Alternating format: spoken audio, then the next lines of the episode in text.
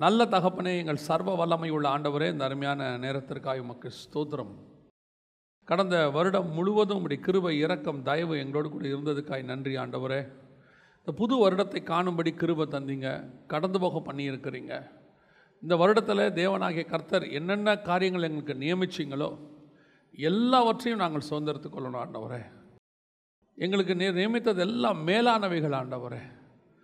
எங்களுக்கு நியமித்தவைகள் எங்கள் கண்கள் காணவும் இல்லை எங்கள் காதுகள் கேட்கவும் இல்லை நாங்கள் பூமிக்குரியதான அனித்தியமான நாங்கள் காண்கிற ஆசீர்வாதங்களை விட எங்களுக்கு நியமித்த நாங்கள் காணாத நித்திய ஆசீர்வாதத்தை நாங்கள் விரும்புகிறோம் ஆண்டவரே. எங்களுடைய திட்டங்களை எங்களுக்கு வெளிப்படுத்தி கொடுங்க. இந்த வருடத்தில் நீர் எங்களை கொண்டு செய்ய போகிற காரியங்கள் எங்களுக்கு முன்பாக போய் நீர் செய்கிற காரியங்கள் எல்லாவற்றையும் நாங்கள் அறிந்து கொள்ள கத்தர் எங்களுக்கு கிருபை பாராட்டுங்க. மோசையை ஜெபித்தது போல எங்களின் நாட்களை என்னும் அறிவை எங்களுக்கு தாரும் என்று சொல்லப்பட்டது போல. எங்கள் நாட்களை என்னும் அறிவை எங்களுக்கு தாங்க ஆண்டவரே. மகிமையுள்ள கரத்தில் தாழ்த்துகிறோம். இடைவிடுவீராக உடைய வார்த்தைகளை அனுப்புவீராக. எங்கள் ஆண்டவர் இயேசுவின் நாமத்தில் பிதாவே.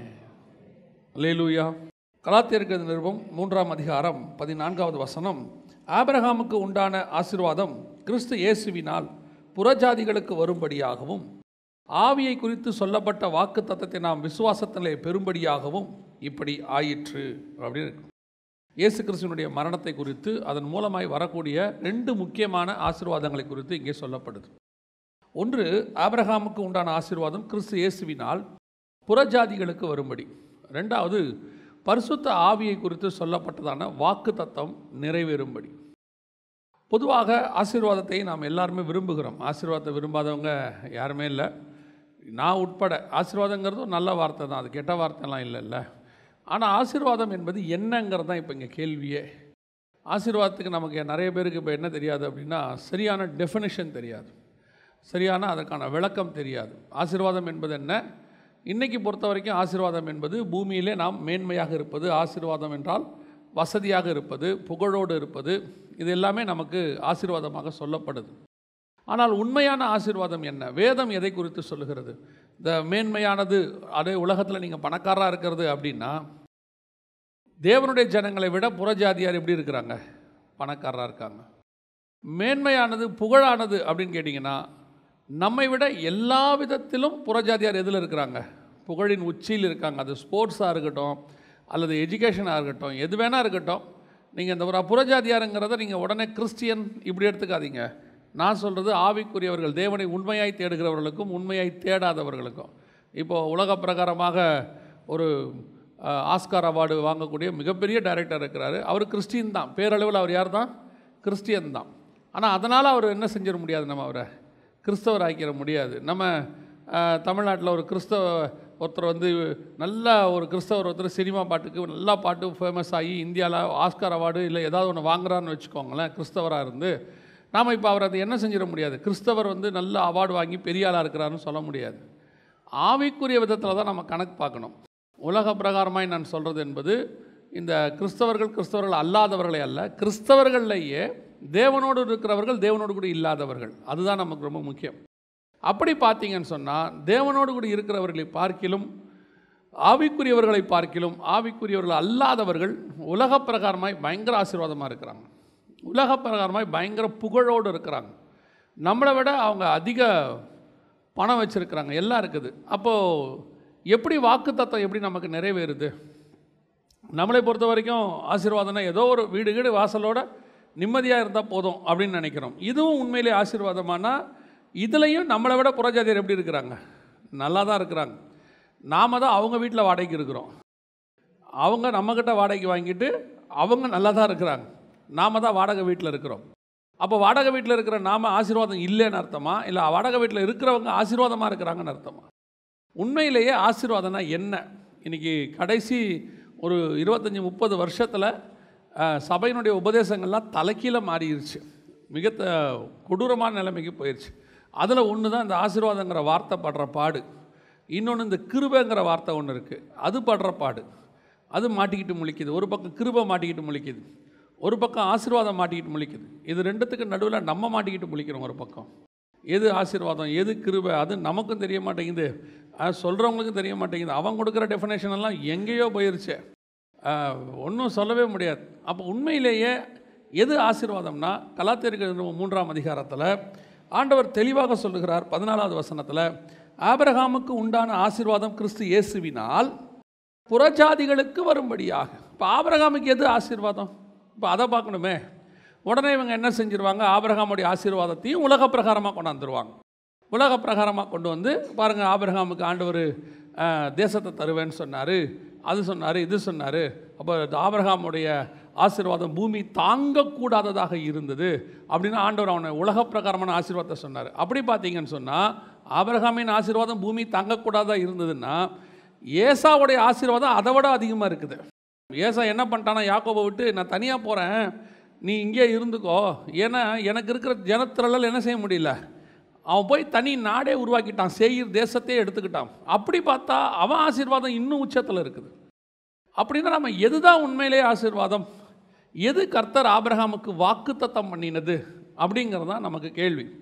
அதை சுதந்திரிக்கும்படி தான் கர்த்தர் உங்களை என்னையும் வேறு பிரித்து கொண்டாந்துருக்கிறார். ஆபரகாமை வந்து கத்தர் உலக பிரகாரமாக ஆசீர்வதிக்கணும்னா அதுக்கு கானானில் வச்சு தான் ஆசீர்வதிக்கணும்னு அவசியம் இல்லை. பாபிலோனில் வச்சே கத்தர் அவனை ஆசீர்வச்சிருக்கலாம். மெசபொத்தமைய தேசத்தில் என்ன பண்ணியிருக்கலாம் அங்கே வச்சு அவனை ஆசீர்வதிருக்கலாம் எதுக்கு ஈராக்லேருந்து இஸ்ரவேலுக்கு கூட்டிகிட்டு வராரு? இஸ்ரவேலுக்கு வருவது என்பது தான் ஆவிக்குரிய அர்த்தம். அவனை அங்கே வச்சு ஆசீர்வதிச்சா அது உலக ஆசீர்வாதம். அவனை இஸ்ரவேலுக்கு கூட்டிகிட்டு வரணும். இஸ்ரவேலுக்குள்ளே வச்சு ஆசீர்வதிப்பது என்பது தான் தேவனுடைய மகா பெரிய திட்டம். அதுவும் இஸ்ரவேல் என்பது எதற்கான அடையாளம்? கானான் என்பது எதற்கான அடையாளம்? அங்கே ஆண்டவர் அவனுக்கு கொடுக்குற ஆசீர்வாதம் எதை குறித்து? அதை தான் சுதந்திரிக்க போகிறோம் புது வருஷத்தில் நீங்களும் நுழைஞ்சிருக்கும் போது உங்களுக்கும் கண்டிப்பாக இருக்கும். ஒரு மனசில் இருக்கும். ரெண்டாயிரத்தி இருபத்தி மூணு எப்படி இருக்குமோ? இருபத்தி ரெண்டு மாதிரி இருக்குமா? இருபத்தி ரெண்டை விட நல்லா இருக்குமா? கன்ஃபார்மாக இருபத்தி ரெண்டு மாதிரி இருக்காது. இருபத்தி ரெண்டு இருபத்தொன்று மாதிரி இல்லை. இருபத்தொன்று இருபது மாதிரி இல்லை. பழசு மாதிரி இன்னொன்று இருக்கவே நியூ எக்ஸ்பீரியன்ஸ் தான். ஒவ்வொன்றும் புதுசு புதுசாக தான் இருக்குது. இருபத்தி மூணு இருபத்தி ரெண்டு மாதிரி இருக்காது. இது கொஞ்சம் வேறு மாதிரி தான் இருக்கும். இருபத்தி மூணு மாதிரி இருபத்தி நாலு இருக்காது. அது வேறு மாதிரி இருக்கும். நமக்கு எதுக்கு அது எப்படி இருக்குதுன்ற கவலை? அது இருந்துட்டு போட்டோம். அது பாட்டுன்னு ஒரு பக்கம் இருக்கும். நம்ம கொரோனாவே கிராஸ் பண்ணி நல்லபடியாக வந்து சேர்ந்துட்டோம். இல்லையா? அப்போ நீங்கள் சந்தோஷப்படணும். ஆமே ஆ இதை விட மோசம் வரும். அதையும் கிராஸ் பண்ணுவோம். இல்லையா? செங்கடலே வந்தாலும் கிராஸ் பண்ணுறோம் நமக்கு முன்னாடி ஒருத்தர் போயிட்டு இருக்கிறார் அவர் நம்மை கிராஸ் பண்ண வைப்பார். இவ்வளோத்துக்கும் நடுவுலையே கிராஸ் பண்ணிருச்சு. அதனால் யார் இருக்கணும் யார் இருக்கக்கூடாதுங்கிறதுலாம் கத்தர் கரத்தில் இருக்குது. நம்ம அதை பற்றிலாம் கவலைப்பட வேண்டாம். நமக்கு முன்பாக நியமிக்கப்பட்ட பட்டணத்துக்கு நேராக போய் அதை பிடிக்கணும். அவ்வளோதான் எரிகோ விழுமா விழாதா அந்த கவலைலாம் நமக்கு வேணாம். நம்ம சுற்றிக்கிட்டே இருப்போம். ஒரு நாள் விழும் நாம் ஏறி போய் பிடிக்க போகிறோம். அப்போ ஆபரகாமுக்கு கத்தர் சொன்ன ஆசீர்வாதம் என்ன? எதை பற்றி ஆண்டவர் பேசுகிறார் வாசிங்க. கலாத்தியர்கள் நிருபம் மூன்றாம் அதிகாரம் பதினாறாம் வசனத்தில் ஆபரகாமுக்கு உண்டான ஆசீர்வாதம் கிறிஸ்து இயேசுவினால் புறஜாதிகளுக்கு வரும்படியாக இப்படி ஆயிற்று அப்படின்னு இருக்கும் இந்த ஆபரகாமுடைய ஆசீர்வாதம் புறஜாதிகளுக்கு அப்படின்னு வரும்போது இந்த ஆபரகாமின் சந்ததி எது புறஜாதி எது அப்படிங்கிறத கொஞ்சம் நம்ம ஃபஸ்ட்டு புரிஞ்சிடணும். வேதாகமத்தில் சொன்னதை நான் உங்களுக்கு சொல்கிறேன் ஃபஸ்ட்டு புரிஞ்சிடணும். ஆபரகாமின் சந்ததி என்பது ஈசாக்கு யாக்கோபு நம்ம எல்லாருக்கும் தெரியும் பைபிளில் இருக்கு இல்லையா? இது உலக பிரகாரமாக ஆபிரகாமின் சந்ததி. அதில் எந்த மாற்று கருத்தும் இல்லை. ஆனால் உண்மையிலேயே சொல்லணும்னா ஆபிரகாமுக்கு ஆவிக்குரிய விதத்தில் அவனுடைய சந்ததியாக இருக்கிறது யாருன்னு கேட்டிங்கன்னா புறஜாதியார் தான் அவனுடைய சந்ததியாக இருக்கிறார்கள். நான் சொல்கிறது உங்களுக்கு புரியுதா? வாசிங்க. கலாத்திரிகள் நிருபம் நான்காம் அதிகாரம் இருபத்தி ரெண்டு முதல் இருபத்தாறு வரை வாசிங்க. ஆபிரகாமுக்கு இரண்டு குமாரர் இருந்தார்கள் என்று எழுதியிருக்கிறது. ஒருவன் அடிமையானவளிடத்தில் பிறந்தவன் ஒருவன் சுயாதீனம் உள்ளவளிடத்தில் பிறந்தவன் அடிமையானவளிடத்தில் பிறந்தவன் மாம்சத்தின்படி பிறந்தான் சுயாதீனம் உள்ளவளிடத்தில் பிறந்தவன் வாக்குத்தத்தின்படி பிறந்தான். இவைகள் ஞான அர்த்தமுள்ளவைகள். அந்த ஸ்திரீகள் இரண்டு ஏற்பாடுகளாம். ஒன்று சீனாய் மலையில் உண்டான ஏற்பாடு. அது அடிமைத்தனத்திற்குள்ளாக பிள்ளை பெறுகிறது. அது ஆகார் என்பவள்தானே. ஆகார் என்பது அரபி தேசத்திலுள்ள சீனாய் மலை அந்த ஆகார் இப்பொழுது இருக்கிற எருசலேமுக்கு சரி. இவள் தன் பிள்ளைகளோடே கூட அடிமைப்பட்டிருக்கிறாளே. இப்பொழுது இருக்கிற எருசலேம் அதாவது இஸ்ரேல் தேசத்தில் இருக்கிற எருசலேமுக்கு ஞானார்த்தமாய் சொல்கிறார் அவர். இப்போ இருக்கிற இஸ்ரவேலர்கள் இன்னைக்கு இருக்கிற யூதர்கள் ஆவிக்குரியபடி நீங்கள் தியானிச்சிங்கன்னா அவங்க ஆகாருடைய சந்ததி இஸ்மவேலுக்கு ஈக்குவல் ஆனவங்க அப்படின்னு எழுதுறார். தொடர்ந்து வாசிங்க. மேலான எருசலேமோ சுயாதீனம் உள்ளவள். அவளே நம் எல்லாருக்கும் தாயானவள். அப்போ நல்லா கவனிச்சுக்கொள்ளுங்க. அவர் எப்படி எழுதுறாரு இந்த விஷயத்தை அப்படின்னா இந்த நியாயப்பிரமாணம் இஸ்ரவேலர்கள் யூதர்கள் விருத்த சேதனம் இப்போ சொல்லக்கூடியதான இது அத்தனையும் பழைய ஏற்பாட்டில் சொல்லப்பட்டிருக்கிற அத்தனையும் அவர் நியாயப்பிரமாணத்தை அப்படியே ஆகார் இஸ்மவேலுக்கு கொண்டு போயிட்டார். அவங்க புறஜாதியார்னு சொல்லிட்டார். யார்? இப்போ இருக்க இஸ்ரவேலர்களை. நம்மளை புறஜாதின்னு சொன்னால் சந்தோஷமாக ஏற்றுக்கொள்கிறாங்க ஒரு வேத பண்டிட்டோட பேசிக்கிட்டு இருக்கும்போது அவர் சொன்னார் என்ன இருந்தாலும் யூதன் யூதன் தான் தம்பினார் நான் யூதனை வந்து வேறு எதுவுமே சொல்லலை. பவுல் தான் சொல்கிறாரு யூதனை புறஜாதிக்கு ஈக்குவலாக சொல்கிறாரு ஆனால் நம்மை ஆவிக்குரிய இஸ்ரவேலாக சொல்லுகிறார். நம்மளை அந்த இடத்த கொண்டாந்துட்டார். அவங்கள பின்னாடி தள்ளிட்டார். இது உண்மையும் கூட. ஒரு இடத்துல ஆவிக்குரிய விதத்தில் அவர்கள் அதை தவற விட்டு விட்டார்கள் இஸ்ரவேலர்கள். அதுதான் ஆபரகாமுக்கு உண்டான ஆசீர்வாதம் யாருக்கிட்ட வந்துருச்சு? புறஜாதி நம்மகிட்ட வந்துருச்சு. ஆபரகாமுடைய சந்ததியாக இருந்த ஈசாக்குக்கும் யாக்கோபுக்கும் போக வேண்டியதான ஆசீர்வாதமானது அவர்கள் தவற விட்டு விட்டபடியினாலே புறஜாதியராகிய உங்களுக்கும் எனக்கும் அந்த மேலான ஆசீர்வாதம் கிடச்சிருச்சு. ரோமருக்கு எழுதும்போது தேவ ஆராதனைகளும் வாக்கு தத்தங்களும் நம்முடைய மூத்த சகோதரராகிய இஸ்ரவேலுக்கு உரியதே. ஆனாலும் அது நமக்கு வாக்குத்தத்தம் பண்ணப்பட்டதாக சொல்கிறார் நம்மக்கிட்ட வந்துருச்சு. அப்போ எதனால் அவங்க அதை இழந்தாங்க அப்படின்னு பார்த்தீங்கன்னா ஆதியாகமத்தில் ஆபரகாமுடைய காரியத்தை நீங்கள் படிக்கணும்னா ரெண்டு பகுதியாக பிரிக்கணும். ஆபரகாம் பதினேழாம் அதிகாரத்துக்கு முன்னாடி வரைக்கும் ஒரு ஆபரகாம் பதினேழாம் அதிகாரத்திலிருந்து ஒரு ஆபரகாம். காரணம் பன்னிரெண்டுலேருந்து பதினாறு வரைக்கும் ஆபிரகாமுடைய பேர் ஆபிராம். பதினேழுலேருந்து அவர் மறிக்கிற வரைக்கும் அவருடைய பேர் ஆபிரகாம். இந்த ஆபிராமுக்கும் ஆபிரகாமுக்கும் வித்தியாசம் இருக்குது ஆபிராம் தான் கர்த்தர் அழைத்து வாக்குத்தத்தம் பண்ணின மனுஷன். ஆனால் ஒரு இடத்துல இந்த வாக்குத்தத்தம் ஆசீர்வாதங்கள் எல்லாமே அப்படியே புறஜாதியார் கைக்கு போயிருச்சு. நம்ம கைக்கு வந்துருச்சு. அன்னிலிருந்து நாம் வாக்குத்தத்தம் பண்ணப்பட்ட பிள்ளையாக மாறிட்டோம். இஸ்ரவேலர்கள் மாம்சத்தின்படி வந்த இஸ்மவேலுக்கு ஈக்குவலாக மாறிட்டாங்க. அவங்க கைக்கு மாம்சத்துக்குரிய ஆசீர்வாதம் போயிருச்சு. நம்ம கைக்கு ஆவிக்குரிய ஆசீர்வாதம் வந்துருச்சு. ஆபரகாமை கர்த்தர் அழைத்து ஈசாக்கு யாக்கோபு என்பவர்களுக்கு கர்த்தர் கொடுக்கணும்னு வாக்குத்தத்தம் பண்ணினதே ஆவிக்குரிய ஆசீர்வாதம் தான். அதனால தான் இந்த இடத்துல அவர் தெளிவாக எழுதுறாரு. கலாத்தியர் மூணு பதினாலு நம்ம வாசிக்கும் போது ஆபரகாமுக்கு உண்டான ஆசீர்வாதம் கிறிஸ்து இயேசுவின் மூலமாய் புறஜாதிகளுக்கு வரும்படியாகவும் பரிசுத்த ஆவியை குறித்து சொல்லப்பட்ட வாக்கு தத்தம் அதுவும் அவங்களுக்குள்ளது தான் பரிசுத்த ஆவி என்பது அவங்களுக்காக சொல்லப்பட்டது தான் அதுவும் நம்மக்கிட்ட வந்துட்டார் இப்போ பரிசுத்த ஆவியானவர். ஆவியானவர் இப்போ நமக்குள்ளே வாசம் பண்ணுறார் இந்த ரெண்டும் இஸ்ரவேலுக்குரியது. அவங்களுக்கு தான் கத்தர் வாக்கு பண்ணார். அவ அதுக்காக தான் ஆபரகாமை அழைச்சார். அதுக்கு தான் அவரை காணான் தேசத்துலேருந்து கூ காணான் தேசத்துக்கு கூட்டிகிட்டு வந்தார். எங்கேருந்து? மெசபொத்தமியா தேசத்துலேருந்து கூட்டிகிட்டு வந்தார். ஆனால் கூட்டிகிட்டு வந்த ஆபரகாம் ஒரு இடத்துல ஒரு ஸ்தலத்தில் தேவனுடைய சித்தத்தை மீறின போது திட்டம் தலைகீழாய் மாறிடுச்சு அவருக்கு வைத்திருந்த மேலான ஆசீர்வாதம் புறஜாதியார் கைக்கு போயிருச்சு. நம்ம கைக்கு வந்துருச்சு. அவருக்கு வைத்திருந்த பூமிக்குரிய ஆசீர்வாதம் அவங்க கைக்கு இஸ்ரேவேலர் கைக்கு எப்படி இஸ்மேவேலுக்கு ஆண்டவர் எப்படி ஆபரகாம் பரிசுகளை கொடுத்து அனுப்பினான் அப்படின்னு இருக்கு. அந்த பரிசுகள் இப்போது இஸ்ரேவேலுக்கு போயிருச்சு. உலக ஆசீர்வாதம் உலகத்தில் உள்ளதான ஞானம் உலகத்தில் உள்ள அறிவு உலகத்தில் இருக்கிற கண்டுபிடிப்பு உலகத்தில் இருக்கக்கூடியதான மேன்மையான காரியங்கள் எல்லாம் அவங்ககிட்ட தான் இருக்குது ஆனால் அவர்கள் தலைக்கு மேலே இருந்த ஆவிக்குரிய ஆசீர்வாதமானது உங்கள் கைக்கும் என் கைக்கும் வந்து சேர்ந்து விட்டது. அல்லேலூயா. அவங்களுக்கு அன்னைக்கு அதனுடைய மேன்மை தெரியல. அதோடைய ஸ்பெஷாலிட்டி தெரியல. இன்னைக்கும் நமக்கு சபைக்கும் இன்றைக்கி அது தெரியாது. சபையுடைய பிரச்சனையும் அதுதான். சபை இன்னும் எதை தான் நோக்கி ஓடிக்கிட்டு இருக்குது? அது ஒன்றாந்தேதி மட்டும் இல்லை. இந்த வருஷம் ஃபுல்லாக எதை போதும் எதை நோக்கி தான் ஓட போகிறோம் பூமிக்குரிய ஆசீர்வாதத்தை நோக்கி தான் ஓட போகிறோம் எது கிடைக்குமா இது கிடைக்குமா அப்படி ஆகலாமா இப்படி ஆகலாமா இருபத்தி மூணில் அதையே மேன்மையாக பேசுகிற ஒரு கூட்டம் இருக்குது அதுக்காக பிரசங்கம் பண்ணுறவங்க இருக்காங்க அந்த பிரசங்கத்தை விரும்புகிறவனும் இருக்கிறாங்க.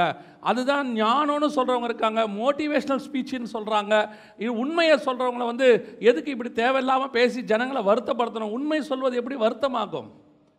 உண்மை உண்மைதான். அது வருத்தம் அதெல்லாம் கிடையாது. அதை ஏற்றுக்கொள்ள வேண்டியது நிஜம். அவ்வளோதான் ஃபேக்ட் ஃபேக்ட் என்னவோ அதை சொல்லும் போது அது கஷ்டமாக இருக்கும் சில நேரத்தில் சந்தோஷமாக இருக்கும். எப்படி வேணாலும் இருக்கும்.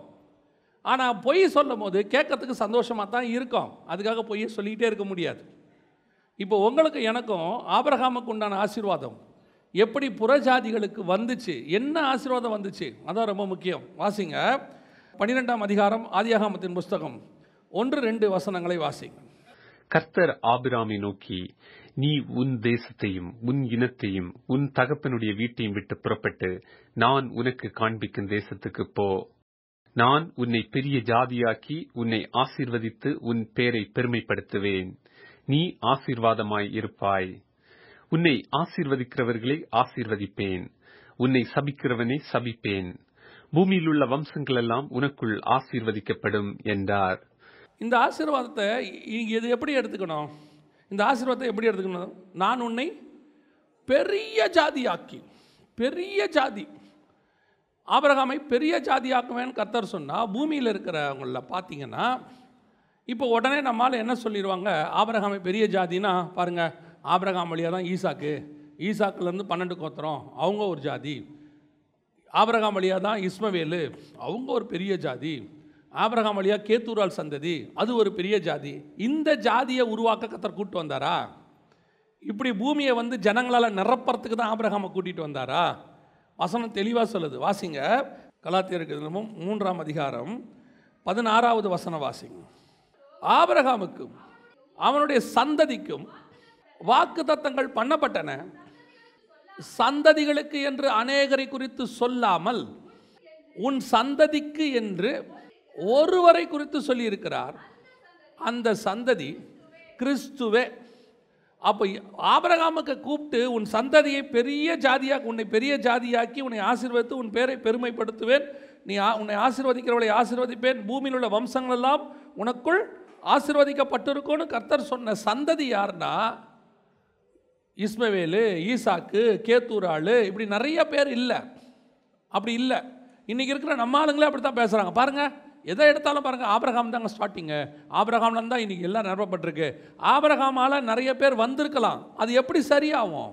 கர்த்தர் கூப்பிட்டது ஒரு சந்ததிக்கு தான் அவனை அடைச்சது ஒரே சந்ததி தான் அப்படி தான் கர்த்தர் கூப்பிட்டு ஈசாக்கு ஈசாக்கு வழியாக யாக்கோபு யாக்கோபு வழியாக யோசேப்பு யோசேப்பின் வழியாக மன அஹ், மனசேவும் இப்படி சந்ததி போயிருக்கணும் நியாயமாக நடுவில் இவர் ஆகாரு கேத்தூராள் எல்லாம் போன உடனே இப்போ கர்த்தர் என்ன செய்கிறாரு தனக்கென்று ஒரு சந்ததியை செலக்ட் பண்ணுறார் ஒரு சந்ததியை செலக்ட் பண்ணுறாரு அந்த சந்ததி கிறிஸ்துவின் வழியாய் வரக்கூடிய சந்ததி. ஈசாக்கின் வழியாய் சந்ததியில் மாம்சத்தின்படி இயேசு ஈசாக்கினுடைய கோத்திரத்தில் வந்திருந்தாலும் கூட கிறிஸ்துவுக்கு பிறகு கிறிஸ்துவினாலே ஈசாக்குடைய வம்சத்தாருக்கு ஆசீர்வாதம் வரல. கிறிஸ்துவினாலே புறஜாதியராகிய நீங்களும் நானும் அவருடைய சந்ததிகளாய் மாற்றப்பட்டோம். வசனம் சொல்லுது அவருடைய வித்து நமக்குள் இருக்கிறது. இப்போ நாம தான் அவருடைய சந்ததி. புறஜாதியரை செலக்ட் பண்ணிட்டாரு. இப்போ நம்மை குறித்து என்ன வசனம் சொல்லுது பாருங்க வாசிங்க. அப்போ நடவடிக்கைகள் எட்டாம் அதிகாரம் முப்பத்தி மூன்றாவது வசனத்தை வாசிங்க. அவர் தம்மை தாழ்த்தின போது அவருடைய நியாயம் எடுத்து போடப்பட்டது. அவருடைய ஜீவன் பூமியிலிருந்து எடுபட்டு போயிற்று. அவருடைய வம்சத்தை யாராலே சொல்லி முடியும் என்பதே. நல்லா கவனிங்க அவருடைய வம்சத்தை யாரால்? இது வந்து கரெக்டாக எட்டாம் அதிகாரம் அப்போச நடவடிக்கைகளுக்கு வருது. அப்போச நடவடிக்கைகள் புஸ்தகத்துக்கு ஒரு விசேஷம் உண்டு. என்னன்னு கேட்டால் ஒன்றாம் அதிகாரத்தில் ஆண்டவர் சொல்லும்போது அப்போச நடவடிக்கைகளில் சொல்லும்போது நீங்கள் போய் எருசலேமிலும் யூதயாவிலும் சமாரியாவிலும் பூமியின் கடைசி பரியந்தமும் எனக்கு மொத்தம் அப்போ நடவடிக்கை இருபத்தெட்டு அதிகாரம். ஒன்று முதல் ஏழு வரைக்கும் நீங்கள் பார்த்தீங்கன்னு சொன்னால் எருசலேமிலும் யூதயாவிலும் சாட்சியாக இருப்பார்கள். எட்டு முதல் பதினேழு வரைக்கும் எட்டாவது வசனத்தில் சமாரியாவுக்கு போயிடும் அதுக்கப்புறம் சமாரியாக்குள்ளே போயிடும். எட்டாம் அதிகாரம் தான் வெரி இம்பார்ட்டன்ட் எருசலேமிலும் யூதாவில் இருந்த சுவிசேஷம் ஆசீர்வாதம் எங்கே போயிருச்சு? சமாரியாவுக்கு போயிடும் எட்டாம் அதிகாரம் மூன்றாம் வசனத்தில் பார்த்தீங்கன்னா சிதறி போனவர்கள் சமாரியாவிலிருந்து எல்லாம் நடக்கும்னு வசனம் சொல்லும். பதினேழாம் வசனம் வரைக்கும் சமாரியாவில் இருக்கும். கரெக்டாக பதினெட்டாம் அதிகாரத்திலிருந்து பவுல் சொல்லுவார் நான் புறஜாதிக்கிட்ட போயிடுவார். அதுக்கப்புறம் புறஜாதியிலிருந்து இருபத்தெட்டாம் அதிகாரம் பத்தொன்பதாம் அதிகாரத்துலேருந்து இருபத்தெட்டாம் அதிகாரம் வரைக்கும். கரெக்டாக பத்தொம்பதுலேருந்து இருபத்தெட்டு வரைக்கும் புறஜாதிக்கிட்டு போயிடும் உலகத்துக்கு போயிடும். கரெக்டாக அந்த ஒரு வசனம் மூணு பகுதியில் நிறைவேறிடும். இப்போ இந்த வசனம் எந்த பகுதியில் வருதுன்னு கேட்டிங்கன்னா சமாரியாவில் புறஜாதியாருக்கு போகிற இடத்துக்கு வருது. யார் சொல்கிறது காந்தாக மந்திரி சொல்கிறார் இந்த வசனம் யார் வாசிக்கிறது? காந்தாக மந்திரி வாசிக்கிறார். எதை பற்றி சொல்லப்பட்டிருக்கு? ஏசாயா தீர்க்க தரிசன புஸ்தகம் ஐம்பத்தி மூன்றாம் அதிகாரத்தில் சொல்லப்பட்டதான தீர்க்க தரிசன நிறைவேறுதல். ஏசாயா ஐம்பத்தி மூணு எட்டில் இந்த தீர்க்க தரிசனம் இருக்குது இதை வாசிச்சுட்டு அவர் கேட்குறாரு யாரை குறித்து தீர்க்கதரிசி இப்படி சொல்லுகிறார்? எவ்வளோ தெளிவாக கேள்வி இருக்குது பாருங்கள் இப்போ இது யாரை பற்றி சொல்லியிருக்கிறாரு? அவருக்கு ஏசாயா தீர்க்கதரிசின்னு தெரியுது. ஏசு கிறிஸ்துவ தெரியல. இப்போ எல்லாம் சொல்கிறாரு அதுக்கப்புறம் யாரை குறித்து சொல்லியிருக்கிறாருன்னு சொல்லிட்டு அதுக்கப்புறம் அடுத்து அவர் ஞானசானத்துக்குள்ளே போயிடுறாங்க. நல்ல கவனிங். இந்த சந்ததி யார்? அவர் வம்சத்தை யாரால் எண்ண முடியும்? அப்படின்னு கேட்டு கேட்டிங்கன்னா வெளிப்படுத்தின விசேஷத்தில் இஸ்ரேவேல் சந்ததியை எண்ண முடியுது. இஸ்ரேவேல் சந்ததியை எண்ண முடியுது. ஏழாம் அதிகாரம் வெளிப்படுத்தின விசேஷம் ஒன்று முதல் எட்டு வசனத்தில் வாசித்து பார்த்தீங்கன்னு சொன்னால் எத்தனை ஆயிரம் பேர் இஸ்ரவேலர்கள் மீந்திருந்தார்கள்னு வசனம் சொல்லுது. அங்கே வசனம் தெளிவாக சொல்லப்பட்டிருக்கு. எத்தனை ஆயிரம் பேர் இஸ்ரவேலிலே மீந்திருந்தார்கள். யூதா கோத்திரத்தில் பன்னீராயிரம். அப்படிதானே இருக்குது? ஒவ்வொரு கோத்திரத்திலும் பன்னீராயிரம் பன்னீராயிரம் பன்னீராயிரம். மொத்தம் ஒரு லட்சத்தி நாற்பத்தி நாலாயிரம் பேர் இருக்கு. சரியாக புதிய சிலைமுடைய அகலத்தை நீங்கள் பார்த்தீங்கன்னு சொன்னால் அதே கணக்கில் வந்து நிற்கும் ஸோ இஸ்ரவேல் கோத்திரத்தை கடைசி நாட்களில் வருக வரும்போது எண்ணி முடியுது. எண்ண முடியுது. எவ்வளோ இருக்குது? ஒரு லட்சத்தி நாற்பத்தி நாலாயிரம் பேர் கணக்கு இருக்குது தெளிவாக ஆனால் யாரால் எண்ண முடியும் எண்ணவே முடியாத ஒரு கூட்டம் எங்கே இருக்குன்னு கேட்டிங்கன்னா அதே ஏழாம் அதிகாரம் ஒன்பதாம் வசனத்தில் நீங்கள் வாசிக்கும் போது இவைகளுக்கு பின்பு நான் பார்த்தபோது சகல கோத்திரத்திலிருந்தும் ஜனங்களிலிருந்தும் பாஷைக்காரிலிருந்தும் வந்ததும் ஒருவரும் நல்ல கவனிங்க ஒருவரும் எண்ணக்கூடாததுமாகிய திரளான கூட்டமாகிய ஜனங்கள் அந்த ஜனங்கள் தான் நீங்களும் நானும். நாம் தான் ஒருவரும் எண்ண முடியாத அவருடைய வம்சத்தை யாரால் எண்ண முடியும் என்று கேள்விக்கப்பட்ட அந்த வம்சம் நீங்களும் நானும் தான். அலையலூயா அதைத்தான் கர்த்தர் உங்களை என்னையும் தான் அந்த இடத்துல சொல்கிறார் ஏழாம் அதிகாரம் ஒன்பதாம் வசனத்தில் சொல்லப்படுறது சிங்காசனத்துக்கு முன்பாக நிற்கிற கூட்டம். இந்த கூட்டத்தை பற்றி வசனம் தெரியும் அதே ஒன்று முதல் எட்டு வரைக்கும் இஸ்ரவேல் வம்சத்தை எண்ண முடியுது. ஆனால் ஒன்பதுலேருந்து இருக்கிற வம்சத்தை எண்ண முடியல. ஒருவரும் எண்ண முடியாத திரளான கூட்டமாகிய ஜனங்கள். அப்போ கர்த்தர் ஆபரகாமுக்கு வாக்கு பண்ணினது யாரை தெரியுமா? பெரிய ஜாதியாக்குவேன். உன் வம்சத்தை யாரால் எண்ண முடியும்னு கர்த்தர் சொன்னது ஆரம்பத்தில் சொன்னது இஸ்ரவேலர்களுக்குத்தான். ஆண்டவர் சொல்லும் போது சொல்கிறாரு உன் சந்ததி வானத்து நட்சத்திரத்தை போல் இருக்கும். ஒருவரும் என்ன கொடுவானால் அதை எண்ணு. பதினஞ்சாம் அதிகாரம் ஆதியாகமத்தின் புஸ்தகம் அஞ்சாவது வசனத்தில் அவர் அவனை வெளியே அழைத்து நீ வானத்தை அண்ணாந்து பார். நட்சத்திரங்களை என்ன கொடுமானால் எண்ணு உன் சந்ததி அவ்வண்ணமாக இருக்கும். அவ்வளோதான் பதினஞ்சாம் அதிகாரம் வரைக்கும் தான் இது வாக்குத்தத்தம் பதினாறாம் அதிகாரத்தில் ஆகார் வராங்க.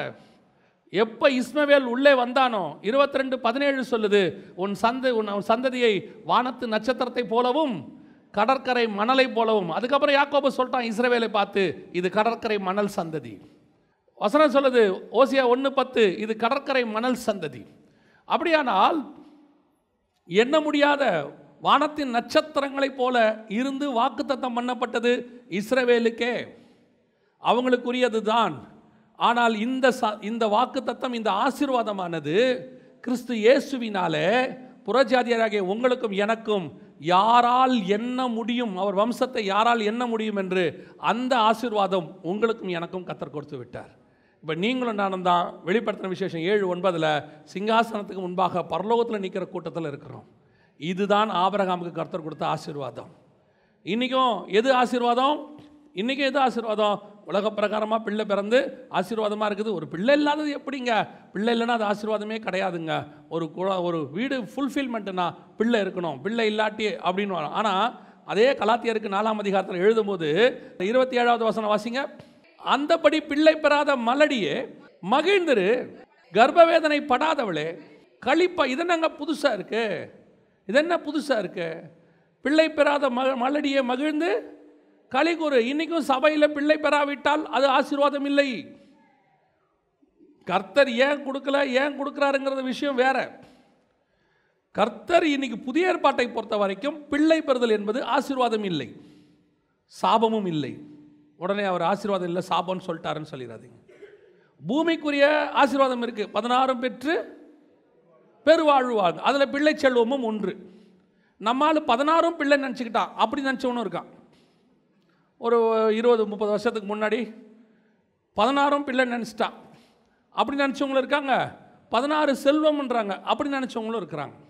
ஆனால் எப்போ நீ கிறிஸ்து இயேசுவின் வம்சத்துக்குள்ளே வந்துட்டியோ இப்போ நீங்களும் நானும் எப்படி கிறிஸ்துவுக்கு மாம்சத்தின்படி பிள்ளைகள் இல்லை? கிறிஸ்துவின் வித்து நமக்குள்ள இருக்குதுன்னா கிறிஸ்துவனுடைய மாம்ச வித்து அல்ல கிறிஸ்துவினுடைய ஆவிக்குரிய வித்து நமக்குள்ள இருக்கிறது. அப்போ நீங்களும் நானும் அவருக்கு ஆவிக்குரிய பிள்ளைகள் ஆனா மாதிரி புதிய ஏற்பாட்டிலும் கத்தர் உங்களுக்கு எனக்கு நிறைய ஆவிக்குரிய பிள்ளைகளை வச்சிருக்கிறார். நீங்களும் நானும் ஆவிக்குரிய பிள்ளைகளை பெற்றெடுக்க முடியும். நீங்கள் சுவிசேஷம் சொல்லி ஏற்றுக்கொள்கிற ஒவ்வொரு பிள்ளையும் உன் ஆவிக்குரிய பிள்ளை தான் கத்தர் உன்னை ஆவிக்குரிய தகப்பனாக வச்சிருக்கிறார். எவ்வளோ பெரிய ஆசீர்வாதம் பாருங்கள் மாம்ச பிரகாரமாக பிறக்கிற பிள்ளையை நீங்கள் பிறந்துட்டா கடைசி காலத்தில் பிள்ளை பிறந்த அத்தனை பேருக்கும் இருக்கிற எல்லாருக்கும் ஒரு கவலை. யாரை வேணால் பாருங்கள் வந்து பண்ணுற ஜப குறிப்பில் ஒரு ஜப குறிப்பு பிள்ளைங்க ரட்சிக்கப்படணும்னு கொஞ்சம் ஜெபம் பண்ணுங்கள் பிள்ளைங்க ஆண்டவர் விட்டு தூரமாக இருக்கிறாங்க. எல்லாரும் ஆண்டவருக்குள்ளே வரணும்னு ஜெபம் பண்ணுங்க. ஆண்டவருக்குள்ளே இருக்கிறவங்களும் இருக்கிறாங்க. நான் சொல்கிறது ஆவிக்குரியவங்கள சொல்கிறேன் ஆனால் நீங்கள் பெறும்போதே ஆவிக்குரிய பிள்ளையாக பெற்றுட்டீங்கன்னு வச்சுக்கோங்க. நான் மாம்சத்தில் சொல்கிறேன் ஆவியில் சொல்கிறேன் சுவிசேஷம் சொல்லி. உன் பிள்ளை பிறக்கும் போதே ஆவிக்குரிய பிள்ளையாக கிறிஸ்துவுக்குள்ளே பிறந்துரும். உனக்கு கவலையே இருக்காது. அதை காட்டிலும் பிள்ளை பெறாத மக மலடியே என்ன மகிழ்ந்து களி தெரியுமா? ஒரு ஆத்மா ரட்சிக்கப்பட்ட உடனே ஒரு பிள்ளையை நான் கிறிஸ்துவுக்கு என்று பரலோகத்துக்கு பெத்து எடுத்துட்டேன். என் பிள்ளை பரலோகத்துக்கு போக போகுது. பிறக்கும் போதே பரலோகத்துக்கு ஒரு பிள்ளை.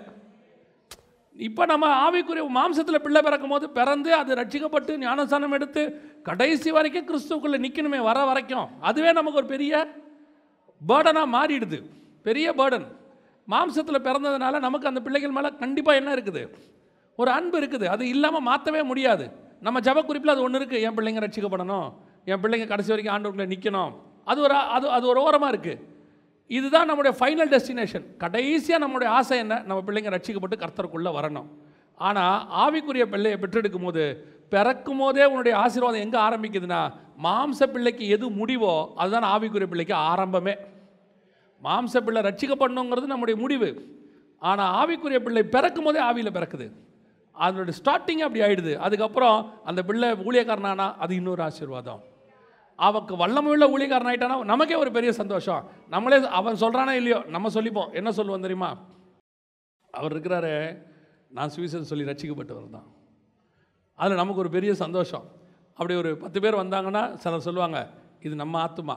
சந்தோஷத்தில் சொல்கிறது அவங்க என்ன சொல்லுவாங்க? இதெல்லாம் எங்கள் எங்கள் மூலமாக ஆண்டவருக்குள்ளே வந்த ஆத்மான்றதை கொஞ்சம் வேகமாக சொல்லும்போது என்ன சொல்லுவாங்க? இதில் எங்கள் ஆத்மா ஒரு சந்தோஷம். அதில் சொல்லும்போது ஒரு சந்தோஷம். அப்போது கிறிஸ்து இயேசுவின் மூலமாக நமக்கு வர வேண்டிய ஆபரகமின் ஆசீர்வாதம் எது? மாம்ச பிள்ளை அல்ல ஆவிக்குரிய பிள்ளை. உனக்கு பிள்ளை பிறக்கல பிள்ளை பிறக்கலன்னு கவலைப்படுறியா? கத்தர் கொடுத்தா சோத்திரம். பிறக்காவிட்டால் கவலையப்படாத. லட்சக்கணக்கில் பிள்ளை வெளியே வெயிட் பண்ணிக்கிட்டே இருக்குது. எத்தனை பிள்ளைய வேணால் நீ பெற்றெடுத்து கொள்ளலாம். கவர்மெண்ட் தடுக்கவே தடுக்காது. உலக கவர்மெண்ட் ரெண்டுக்கு மேலே வேணாங்கிறது. நம்ம கவர்மெண்ட் நீ கொடுத்துக்கிட்டே இருக்குது. எவ்வளோ பிள்ளை பெற்றெடுக்கணுமோ பெற்றெடுத்துக்கிட்டே இருக்குது. அத்தனைக்கும் பரலோகத்தில் இடம் இருக்குது பாருங்கள் ரெண்டுக்கு மேலே பார்த்தா சோ சோறு போடுறதுக்கு கவர்மெண்ட் யோசிக்குது. சைனாவில் ஒரு பத்து வருஷத்துக்கு முன்னாடி சட்டம் இருந்துச்சு. ரெண்டு பிள்ளைக்கு மேலே இருந்தால் அரசாங்க வேலை கிடையாது. ரெண்டு பிள்ளைக்கு மேலே இருந்தால் ரேஷனில் அரிசி கிடையாது. ஏன்னா மக்கள் தொகை பெருகுனா கவர்மெண்ட்டால் என்ன செய்ய முடியாது? நடத்துறது நாட்டை நடத்துறது கஷ்டம். மக்கள் தொகை பெருக்கங்கிறது ஒரு பெரிய உலகத்துக்கு இன்றைக்கி ஒரு பெரிய பிரச்சனையாக மாறிடுச்சு அப்படிங்கிறான். நம்ம ஆண்டவர் சொல்கிறாரு நீ எவ்வளோ வேணாலும் கொடு. எங்கள் கவர்மெண்ட்டில் நாங்கள் சாப்பாடு போடுறதுக்கு ரெடியாக இருக்கிறோம். ஏன்னா எங்கள் சாப்பாடெல்லாம் ஆவிக்குரிய சாப்பாடு. சரியா? ஆவிக்குரிய சாப்பாடு. எவ்வளோ பிள்ளையை பெற்றெடுக்க முடியும்? உனக்கு ஒரு பிள்ளை பிறக்கலன்னு கவலைப்படாத. நீ மாத்திரம் ஆபரகாமின் சந்ததியாக இருப்பினா கர்த்தர் பாருங்கள் எனக்கு ரொம்ப ஆச்சரியம். எங்கள் வீட்டில் ஒரு பூனை இருக்குது. ஒரு பூனை இருக்குது. நான் அந்த பூனையை பார்த்து பார்த்து பிரமிக்கிறேன். சரியா? ஆறு மாதமோ எட்டு மாதமோ தான் ஒரு ட்ரிப்பு. ஆறு மாதம் ஒரு ட்ரிப்பு ஆறு மாதம் சார் வராரு நாலு பேரை கொண்டாந்து போட்டு போகிறாரு அடுத்த ஆறு மாதம் கழிச்சு தானே அடுத்த நாலு பேரை கொண்டாந்து போட்டு போயிட்டே இருக்கார். பாருங்க நாளுக்கெல்லாம் அவர் கவலைப்படுறதே இல்லை. பட்டு பட்டு பட்டு பட்டு நாளை தூக்கி போட்டு போயிடுறாரு. இந்த ஒன்றை வச்சுக்கிட்டு இந்த பத்து மாதம் இந்த அம்மா நடக்கிற நட இருக்குது பாருங்க. சோத்திரம் பிரைஸ் தள்ளாடும் பாருங்க மூணு நாளெல்லாம் அட்டை சச்சில் அடிக்கிறான். நான் அவனை பார்க்குறேன் எனக்கு அவனை பார்த்தா பிரமிப்பாக இருக்குது அவன் நான் அவன் வயிற்ற பார்த்தீங்கன்னா நாலு இருக்க மாதிரி இருக்குல்ல. வெளியே வரும்போது தான் தெரியுது. மூணு நாலு எல்லாம் பொட்டுன்னு போட்டு. அப்புறம் பார்த்தீங்கன்னா ஒரு நாளாக ரெண்டு நாளாக தான் அப்படி சோர்வாக இருக்கான். அப்புறம் பார்த்தா திருப்பி நார்மல் ஆயிடுறான். அப்புறம் நடக்கிறான் போகிறான் கவலைப்படாமல் இருக்கான். திருப்பி ஆறு மாதத்தில் வரான். நாலு பேரை கொடுத்துட்டு போகிறான் நீங்கள் பார்த்துக்கங்க நான் அடுத்த ஸ்டெச்சுக்கு போயிட்டு வரேன்ட்டு அவன் போயிட்டே இருக்கான். பாருங்கள் நமக்கு ஒன்று பிறக்கும் போதே நமக்கு என்ன செய்யுது? கண்டிப்பாக முடியலை. இந்த ஒரு பிள்ளையை பெற்றெடுக்கிறதுக்கே இவ்வளோ கஷ்டப்படுறீங்க. பெத்த பிறகு அதை வளர்க்கறதுக்கு கஷ்டப்படுறீங்க. ஆனால் ஒரே ஸ்டெச்சில் பேதுரு மூவாயிரம் பிள்ளையை பெற்றுட்டான் ஒரே நாளில் அப்படியே மூவாயிரம் பிள்ளையை பெற்றெடுத்தான் யோசித்து பாருங்கள் அப்படியே அடுத்த ஸ்டெ அடுத்த மீட்டிங்கில் ஐயாயிரம் பேர் வந்தான். ரெண்டே மீட்டிங் எட்டாயிரம் பிள்ளை பிறந்துருச்சு பேதருக்கு. எந்த மிருகம் போடுற குட்டியை விட இவன் அதிகம் ஒரு ஸ்டெச்சில் மூவாயிரம் பேர் ஒரு ஸ்டெச்சில் ஐயாயிரம் பேர். இப்போ யோசிச்சு பாருங்க பேதுருவினுடைய பிள்ளைகள் ஒரு எட்டாயிரம் பேர் வரான். எப்படி? யாக்கோபாது பன்னெண்டு நம்மால் எட்டாயிரம். பத்தாயிரம் பன்னெண்டாயிரம். கடைசியில் போகும்போது நமக்கே தெரியாது எவ்வளோ பிள்ளைகள் இருக்குதுன்னு. ஆண்டவர் சொல்வார் இதெல்லாம் உன் மூலமாக பரலோகத்துக்குள்ளே வந்த பிள்ளைகள். உன் மூலமாக கிறிஸ்து இயேசுக்குள்ளாக பிறந்தவர்கள். சபைக்கும் இயேசுவுக்கும் பிறந்ததான் இதெல்லாம் பாரு. லேலூயா இதுதான் கர்த்தர் உன்னை பெரிய ஜாதியாக்கி. உன்னை பெரிய ஆசீர்வாதம். எது? பூமியில் நீ பெரிய ஜாதி ஆகிறதில்ல. பலிக்கு பெருகிறதில்ல. ஒரு பிள்ளை என்ன ஜமமே ஒரு பிள்ளையாவது கொடுங்க ஆண்டவர். ரெண்டு பிள்ளையாவது கொடுங்க ஆண்டவர். அவர் கொடுக்கும்போது கொடுக்கட்டும் ஒன்றும் பிரச்சனை கிடையாது. சோத்திரம். அல்லே லூயா ஆனால் உனக்கு இப்போ ஆண்டவர் பெற்றெடுக்கிறதுக்கு நிறையா தான் பவுல் சொல்கிறாரு உங்களை பெற்றெடுக்கிற வரைக்கும் நான் எப்படி படுகிறேன் கர்ப்ப வேதனை படுகிறேன் ஒரு ஆத்மாவை பெற்றெடுக்கிறது ஒரு லேபர் பெயினுக்கு ஈக்குவலாக சொல்கிறாரு அதை பெற்றவங்களுக்கு தான் தெரியும். இது மாம்ச பெயின் அது ஆத்துமா பெயின். புரியுதா உங்களுக்கு? மாம்ச பெயின் மாம்சம் வந்து நிலை இல்லாதது. அதனால் இந்த மாம்ச பெயினும் கொஞ்ச நேரத்துக்கு இருக்கும் அப்புறம் சரியாயிரும். ஆத்மா நிலையானது ஆத்மா பெயினும் நிலையானது. அது போய் பரலோகத்தில் சேர்ற வரைக்கும் அந்த மேலே ஒரு பெயின் இருக்கும். அதுதான் போதகர்களுக்கு மெய்ப்பர்களுக்கு இருக்கிறது சபையில். ஒரு ஆத்மா பிறந்து வந்துருச்சுன்னா அது பரலோகத்துக்கு போகிற வரைக்கும் அந்த பாஸ்டருக்கு என்ன இருக்கும்? ஒரு பெயின் இருந்துகிட்டே இருக்கும். ஒரு பெயின் இருந்துகிட்டே இருக்கும். அப்படிப்பட்ட பிள்ளைகளை பெறத்துக்கோ அப்படிப்பட்ட பெரிய ஜாதியாய் மாற்றத்துக்கு தான் கத்தர் உங்களை அழைச்சிருக்கிறார். அலையிலூயா இதுதான் உண்மையிலே மெய்யான ஆசீர்வாதம். நீங்கள் புறப்பட்டு போய் அப்படியே ஆத்துமாக்களை அறுவடை எவ்வளோ குழந்தை பெற்றெடுக்கணுமோ பெற்றெடுக்கணும். நீங்கள் போய் அவன் பாருங்கள் ஒரே ஒரு குழந்தை தான் பிறக்கிறான் ஈசாக்கு. இன்னும் பிறக்கவே இல்லை. கத்தர் அப்போவே சொல்லிட்டாரு உன் உன்னுடைய சந்ததியை வானத்து நட்சத்திரத்தை போல மாற்றுவேன் அவ்வளோதான் இது எங்கே வருது? இந்த சந்ததி அவருடைய வம்சத்தை யாரால் எண்ண முடியும்? அவன் இப்போ அவருக்கு சொன்னார்ல உன் சந்ததி வானத்து நட்சத்திரத்தை போல மாட்டுவேன்னு. ஒரு பீரியடில் ஈசாக்குடைய சந்ததி யாக்கோபு கடற்கரை மணலாகி போச்சு. ஓசியா ஒன்று பத்து என்ன சொல்லுது? வாசிங்க ஓசியா ஒன்று பத்து வாசிங்க. என்றாலும் இஸ்ரவேல் புத்திரரின் தொகை அளக்கவும் எண்ணவும் கூடாத கடற்கரை மணலைப் போலிருக்கும் தெளிவாகி போச்சு பாருங்க. தெளிவாக வசனம் தெளிவாக இருக்குது இஸ்ரவேல் புத்திரர் எப்படி மாறிட்டாங்க? கடற்கரை மணலை போல மாறிட்டாங்க. ஆனால் உங்களை எண்ணி கத்தர் எப்படி கொண்டாண்டாராம் தெரியுமா? வாசிங்க வெளிப்படுத்தின விசேஷம் ஒன்றாம் அதிகாரம் இருபதாவது வசனம் வாசிங்க ஒன்று இருபது வாசிங்க என் வலது கரத்தில் நீ கண்ட ஏழு நட்சத்திரங்களின் ரகசியத்தையும் ஏழு பொன் குத்து விளக்குகளின் ரகசியத்தையும் எழுது. அந்த ஏழு நட்சத்திரங்களும் ஏழு சபைகளின் தூதர்களாம். நீ கண்ட ஏழு குத்து விளக்குகளும் ஏழு சபைகளாம். அதனால தான் அடுத்த வசனத்தில் எபேசு சபையின் தூதனுக்கு நீ எழுதுவது என்னவென்றால் அப்படின்னு இருக்கு. பாருங்கள் இப்போ நட்சத்திரங்கள் என்பது எதை குறிக்கிறது? சபையின் தூதர்கள். அநேகருக்கு நீதிக்கு அநேகரை நீதிக்கு உட்படுத்துகிறவர்கள் வானமண்டலத்தில் எப்படி இருப்பாங்களாம் நட்சத்திரங்களைப் போல இருப்பாங்க. தானியல் புஸ்தகம் அப்படி தானே சொல்லுது? அதான் நீங்களும் நானும். அந்த நட்சத்திரம் அந்த சந்ததி உங்களை என்னையும் மாற்றிருக்கிறாரு உங்களை என்னையும் பூமியில் பெரிய ஜாதி ஆக்கணும் ஆண்டவருக்கு சொல்கிறதுக்காக ஆபரகாமை கூப்பிடல. அப்படி பெரிய ஜாதி ஆக்கணும்னா ஆபரகாமை மெசப்பத்தாமையில் வச்சே ஆக்குவார். கானானுக்கு கொண்டு வந்ததுக்கு கத்தருக்கு ஒரு முகாந்திரம் உண்டு. உங்களையும் என்னையும் பூமியில் பெரிய ஜாதியாய் மாற்றணும் எந்த பெரிய ஜாதி? மாம்சத்தின்படி அல்ல ஆவியின்படி. வானத்துக்குரிய பூமிக்குரியல வானத்துக்குரிய சிங்காசனத்திற்கு முன்பாக நிற்கக்கூடிய ஒரு சந்ததியாய் மாற்றுவதற்கு கத்தர் அழைச்சிருக்கிறார். அல்லையிலூயா அவங்க அன்னைக்கு பூமிக்குரிய சந்ததியை கான்சென்ட்ரேட் பண்ணிட்டாங்க. கர்த்தர் சொன்ன இந்த வாக்குதத்தம் யாருக்கு தெரியல? இந்த வெளிப்பாடு யாருக்கு வரல? ஆபரகாமுக்கு வரல. திருப்பி பதினஞ்சாம் அதிகாரத்தில் போய் கேட்குறாரு ஆண்டவரே நான் பிள்ளை இல்லாமல் இருக்கிறேனே. ஒன்று ரெண்டு வசனம் பதினஞ்சு ஒன்று ரெண்டில் சொல்கிறாரு கத்தாவே நான் என்னவா இருக்கிறேன்? பிள்ளை இல்லாமல் இருக்கிறேன். இந்த தாட்டு பிள்ளை இல்லாமல் இருக்கிறேன் பூமிக்குரிய பிள்ளை இல்லாமல் இருக்கிறேன் பிள்ளை இல்லாமல் இருக்கிறேன் பிள்ளை இல்லாமல் இருக்கிறேங்கிற தாட்டு ஆபரகாமை ஒரு இடத்துல வழிவிலக பண்ணினது. பதினாறாம் அதிகாரத்தில் ஒரு ஆப்ஷன் ஆகார் என்கிறதானவளோடு ஒரு சேர்வதற்கு வருகிறது. வாக்கு தத்தத்தின் பிள்ளை போய் மாம்சத்தின் பிள்ளை பிறக்கிறது. அதுதான் கத்தர் உங்களுக்கு எனக்கும் சொல்கிறார் இந்த பூமிக்குரிய ஆசீர்வாதத்தை நீ கான்சன்ட்ரேட் பண்ணிக்கிட்டே இருக்கன்னு வச்சுக்கோங்க. ஏதோ ஒரு தாட் மைண்டில் ஓடிட்டே இருக்குது. பிள்ளை இல்லாமல் இருக்கிற அது பிள்ளை கூட வச்சுக்கோங்க. கல்யாணம் ஆகாமல் இருக்கிறேனே பிள்ளை இல்லாமல் இருக்கிறேனே வீடு இல்லாமல் இருக்கிறேனே அல்லது நான் விரும்புகிற இந்த காரியம் நடக்காமல் இருக்கிறதே நீ பூமியில் இந்த வாக்கு தத்துவம் ஆசீர்வாதம் இந்த பூமிக்குரியதை மாற்றி நீ கேட்டுக்கிட்டே இருக்கிறீன்னா ஒரு நாள் பிசாசு உன்னை வழிவிலக பண்ணுவான். ஒரு சின்ன ஆல்டர்னேட் அப்படியே சைடில் வச்சுருப்பான். அது ஒரு நாள் உன்னை தூக்கி போடும்.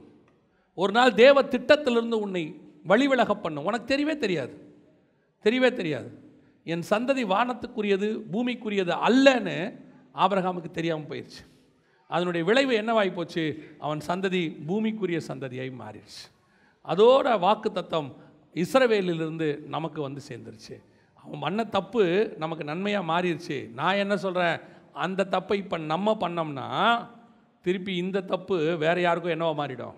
ஆசீர்வாதமாக மாறிடும். அவன் எப்படி கடற்கரை மணலாடானோ அதே மாதிரி நம்மளும் என்னவா மாறிடுவோம்? கடற்கரை மணலாய் மாறிடுவோம். அப்போ நம்முடைய வாக்கு தத்தம் எது? எது கர்த்தர்கிட்ட கேட்கணும்? எது என் ஆசீர்வாதம்னு உங்களுக்கு தெரிஞ்சிருக்கணும்? ஸ்பிரிச்சுவலி தெரிஞ்சிருக்கணும். இன்னும் சிலர் சொல்கிற மாதிரி இந்த பூமியிலே இருக்கிற எல்லாமே எனக்கு வேணும். இந்த பூமியில் இருக்கிறது தான் என் நான் இப்போவும் சொல்கிறேன் பூமிக்குரியது ஆண்டவர் தர மாட்டேன்னு சொல்லலை. இதே ஆபரகாமுக்கு பூமியில் ஈசாக்குன்ற பையனை கண்டிப்பாக ஆண்டவர் என்ன செய்வார்? தருவார். இதே ராகேலுக்கு யோசேப்புங்கிற பையனை கர்த்தர் என்ன செய்வார்? தருவார். ஆனால் அவர் தர வரைக்கும் நீ வெயிட் பண்ணு. உன் தாட்டு முழுக்க ஸ்பிரிச்சுவலாக இருக்கட்டும். தே- ஆண்டவர் டைம் எடுத்துக்கிறாரா? எடுத்துக்கிட்டோம். கர்த்தரே எடுத்துக்கிறாரா? எடுத்துக்கிட்டோம். யோசிச்சு பாருங்கள் ஒரு சில காரியங்கள்லாம் கொஞ்சம் டிலே ஆகுதுன்னு ஒன்று நம்ம இந்த ஆபர ஆபரகம் எப்படி ஆகார்ட்ட போனாரோ ராகேல் எப்படி வேலைக்காரிக்கு ஒரு பிள்ளை பிறக்கட்டும்னு சொன்னாங்களோ அதே மாதிரி நாம் ஒரு பைபாஸ் எடுக்கிறோம். ஒரு கிராஸ் ரூட் ஏன்னு சொன்னால் ஏன் காலத்துக்குள்ளே இது முடிஞ்சிடணும்? அதுக்குள்ளே நான் பண்ணி பார்த்துறணும் அதுக்குள்ளே என் கண்ணால் பார்த்துறணும் ஏன் நான் செஞ்சு வச்சுட்டு போயிடணும் அப்படிலாம் ஒன்றும் கிடையாது. நீங்கள் போங்க தைரியமாக போங்க ஆண்டவர் செய்வார். நிறைய பேர் கேட்குறாங்க நான் போயிட்டா யார் என் குடும்பத்துக்கு இதை செய்வா? நீங்கள் போங்க. தைரியமாக போயிட்டு வாங்க நீங்கள் இருந்து கெடுத்துடாதிய நான் நிறைய பேருக்கு அதான் சொல்லுவேன். இந்த சாகர நேரத்தில் ஒரு அறுபது வயசில் என் கண்ணு மூடுறதுக்குள்ள என் மூச்சு நிற்கிறதுக்குள்ள அர்ஜென்ட் அர்ஜென்ட்டா? எதையோ ஒன்றை பார்த்த வச்சுட்டு வச்ச பிறகு அது இருபது வருஷம் உயிரோடு இருக்கும். யாருக்கு பண்ணி வச்சாங்களோ அவன் மூச்சு நின்றோம். அவனை பார்த்தா பாவமாக இருக்கும். சிலர் என்ன பண்ணிடனா அர்ஜென்ட் டைம் ஆச்சு அதுக்குள்ளே முடிச்சிடணும் அதுக்குள்ளே பண்ணிடணும் எப்படியாவது முடிச்சிடணும் அப்படின்னு சொல்லி நான் சொல்கிறது வெறும் கல்யாணம் மட்டும் இல்லை. அது வீடு கட்டுறதா இருக்கட்டும் எதாக இருக்கட்டும் எது வேணா இருக்கட்டுமே. கர்த்தர் இந்த பூமியில் உனக்கு ஒரு ஆசீர்வாதம் வச்சுருக்கிறாருன்னா அதை தருவதற்கு ஒரு நேரமாக ஃபிக்ஸ் பண்ணி வச்சுருப்பார். அது இன்றைக்கி ஃபிக்ஸ் பண்ணதெல்லாம் இல்லை. ஆறாயிரம் வருஷத்துக்கு முன்னாடி பூமியை உண்டாக்கும் போதே கத்தர் ஃபிக்ஸ் பண்ணி வச்சுட்டார். அதையெல்லாம் மாற்ற போகிறதெல்லாம் கிடையாது. ஒரு ஒரு கல்யாணம் ஆக டிலே ஆகுதுன்னு வச்சுங்க ரெண்டு வருஷம் மூணு வருஷம் டிலே ஆகுதுன்னா ஆண்டவர் எப்பயோ வச்சிருக்கிறாரு வருவான். அந்த ஈசாக்கு எங்கேயோ இருக்கா? லவ லகாய் ரோகி துறவுகிட்ட இருக்கா? தென் தேசத்தில் குடியிருக்கான். அவன் வரட்டுமே. இல்லையா? ஈசாக்கு வர கொஞ்சம் டைம் ஆகும் போல. எதுக்கு நமக்கு இந்த ஊரில் ஒரு இஸ்மேவில் இருந்தால் நல்லா இருக்குமா?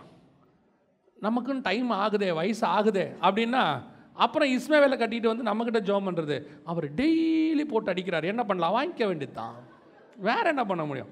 அவ்வளோதான் லைஃப் முடிஞ்சு. நிறைய பேர் யோசிக்கிறான். நம்ம இந்த டோரில் நின்றுக்கிட்டு சொல்கிறோம் உள்ளே போகாத. வேணாம். ஆபத்துங்கிறோம். கையில் பூந்து அடியில் உள்ளே போயிடுறான். உள்ளே போயிட்டு அப்புறம் கதை தட்டுறான். தொடங்க தொடங்க என்னை காப்பாற்றுங்க முடியாது அவ்வளோதான் உள்ளே போகிற வரைக்கும் தான் உள்ளே போயிட்டே அது நோ என்ட்ரி திருப்பி ஒன் வே தான் அது. நிறைய பேர் இருக்கான். அர்ஜென்ட் அர்ஜென்ட்டா அர்ஜென்ட் அர்ஜென்ட்டா இந்த ஒரு விஷயத்துக்கு மட்டும் இல்லை.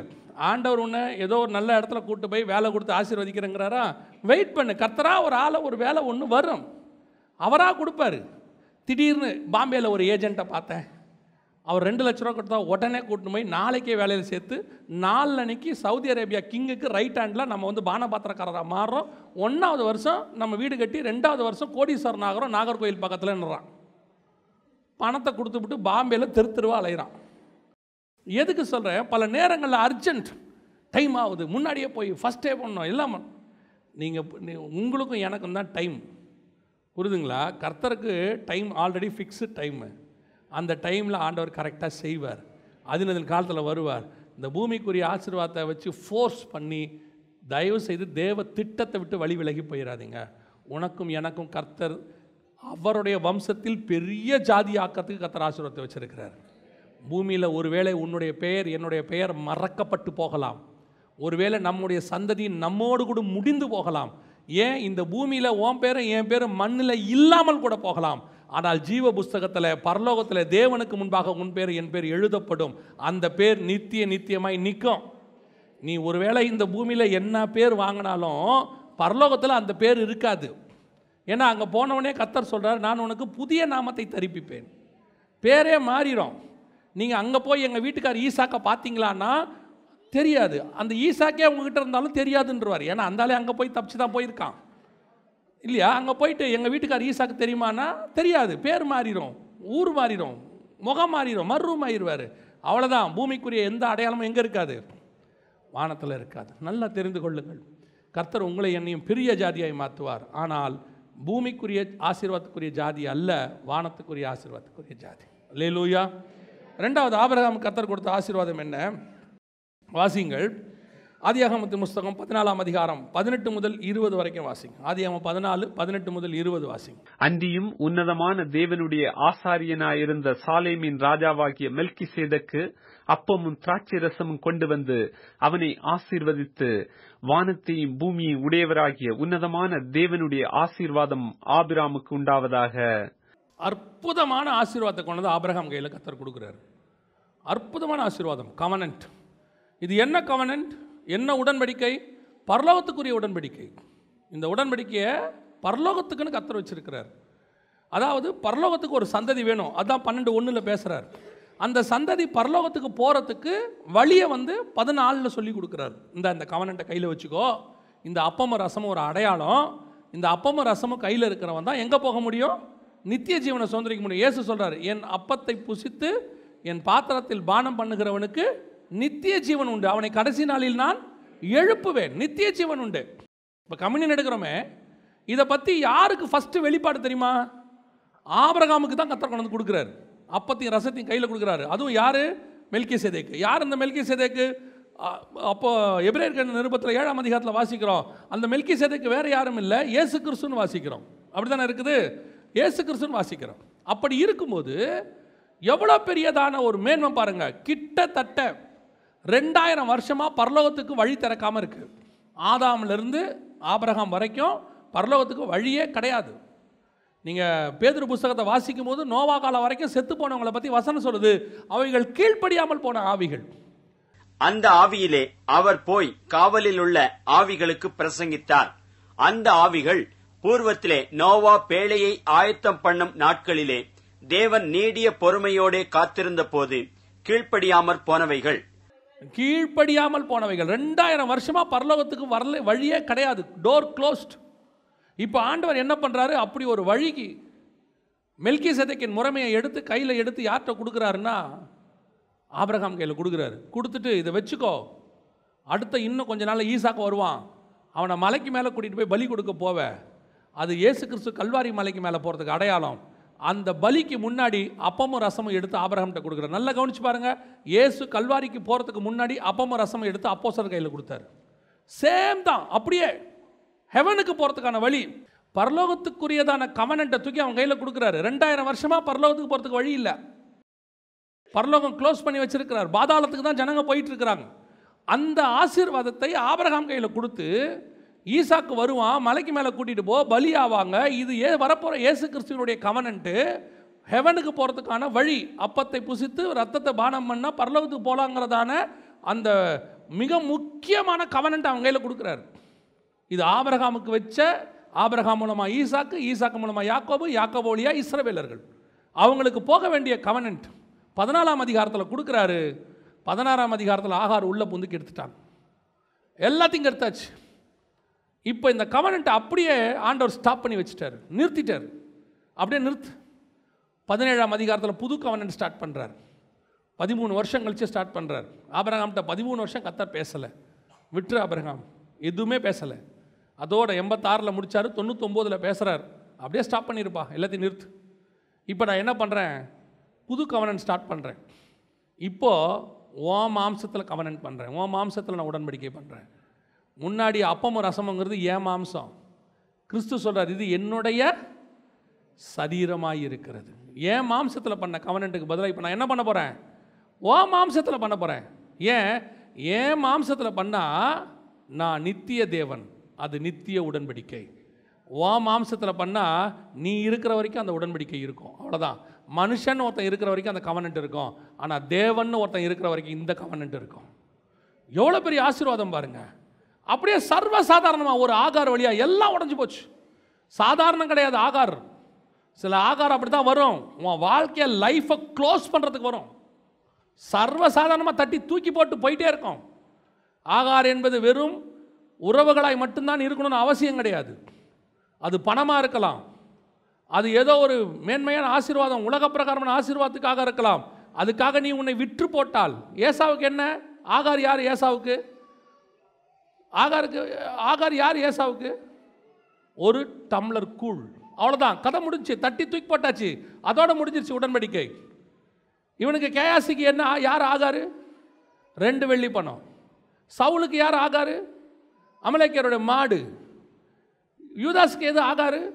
முப்பது வெள்ளி காசு. ஒவ்வொருத்தருக்கும் ஒவ்வொன்று தட்டி தூக்கி போட்டு போயிட்டே இருக்கோம். உனக்கு எனக்கும் கத்தர் வச்சிருக்கிற கவர்னண்ட் ஹெவன்லி கவர்னண்ட் பரலோகத்தினுடைய திட்டம். அது உன் கையில் உன் தலைக்கு மேலே ஓடிக்கிட்டு இருக்கிற வரைக்கும் உனக்கு அந்த மேன்மை தெரியாது. நீ கீழேயே பார்க்குற கொஞ்சம் மேலே பாரு.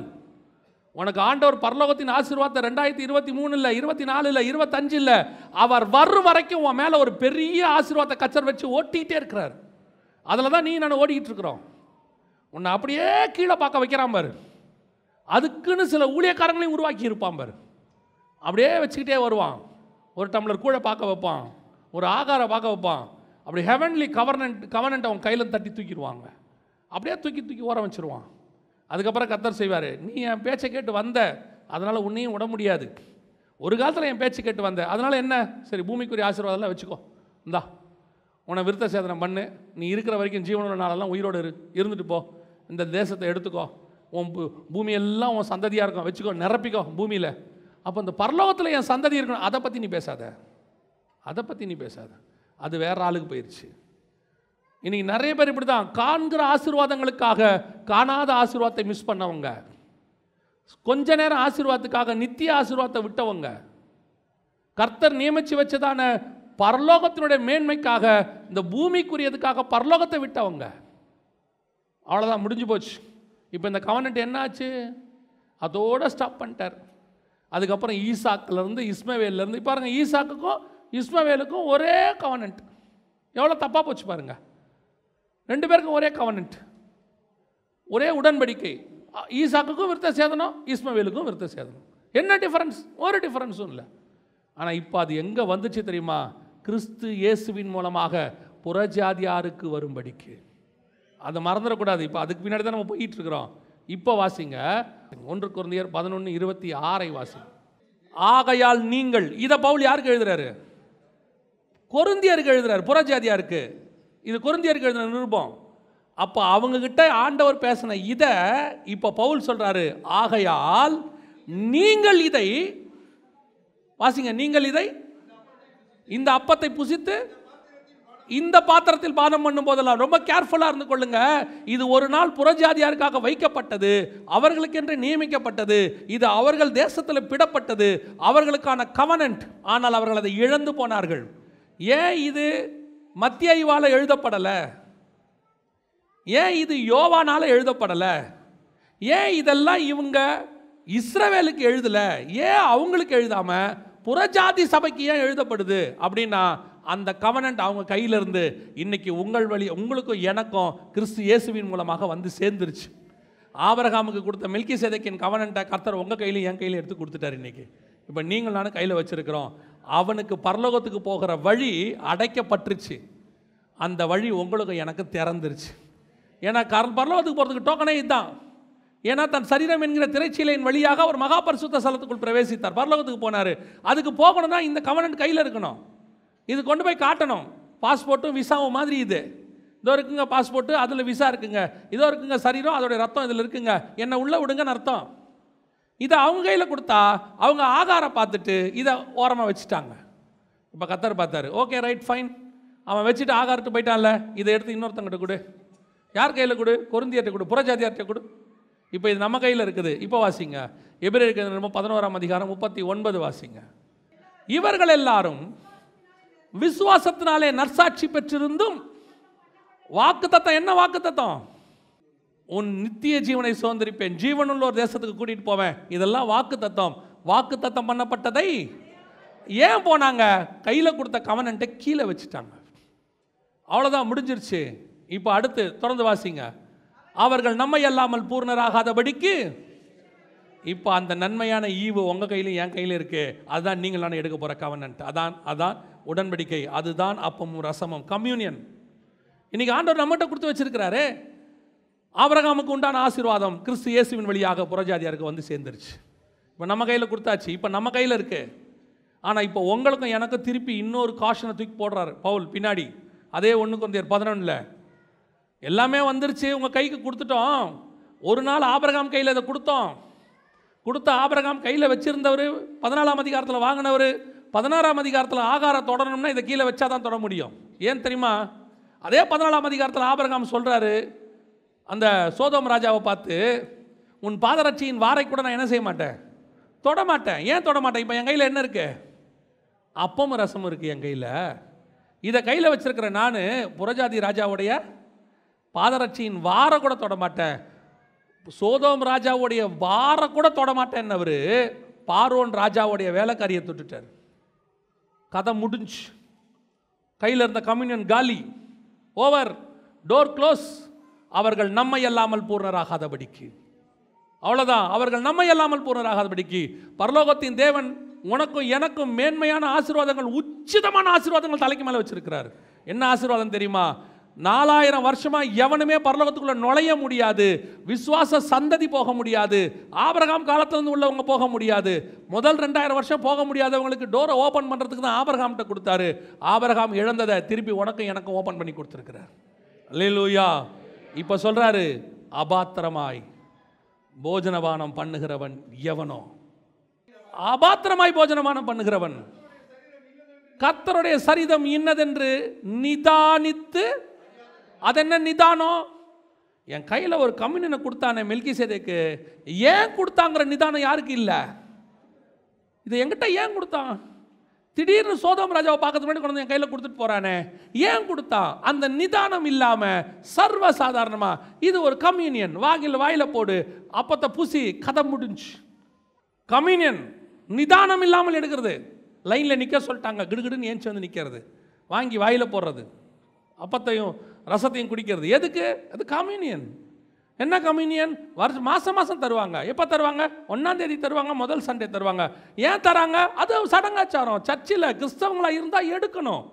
நான் கிறிஸ்டியன். அப்புறம் ஞானஸ்தானம் எடுத்தால் தான் கொடுப்பாங்க. அப்புறம் அவ்வளோதான் எப்போ நீ நிதானமாக எடுத்த? எப்போ அபாத்திரமாக எடுத்த? எப்பயா தெரியுமா? நான் இதை நிதானத்தோடு எடுத்திருக்கிறேன். அபாத்திரமாக போஜனம். அன்னைக்கு ஒரு ஆகார். போச்சு கம்யூனியன். இன்னைக்கு எத்தனை பேர் எப்படி நிதானமாக எடுக்கிறாங்க? அபாத்திரமாய் போஜனமானம் பண்ணுகிறவன்.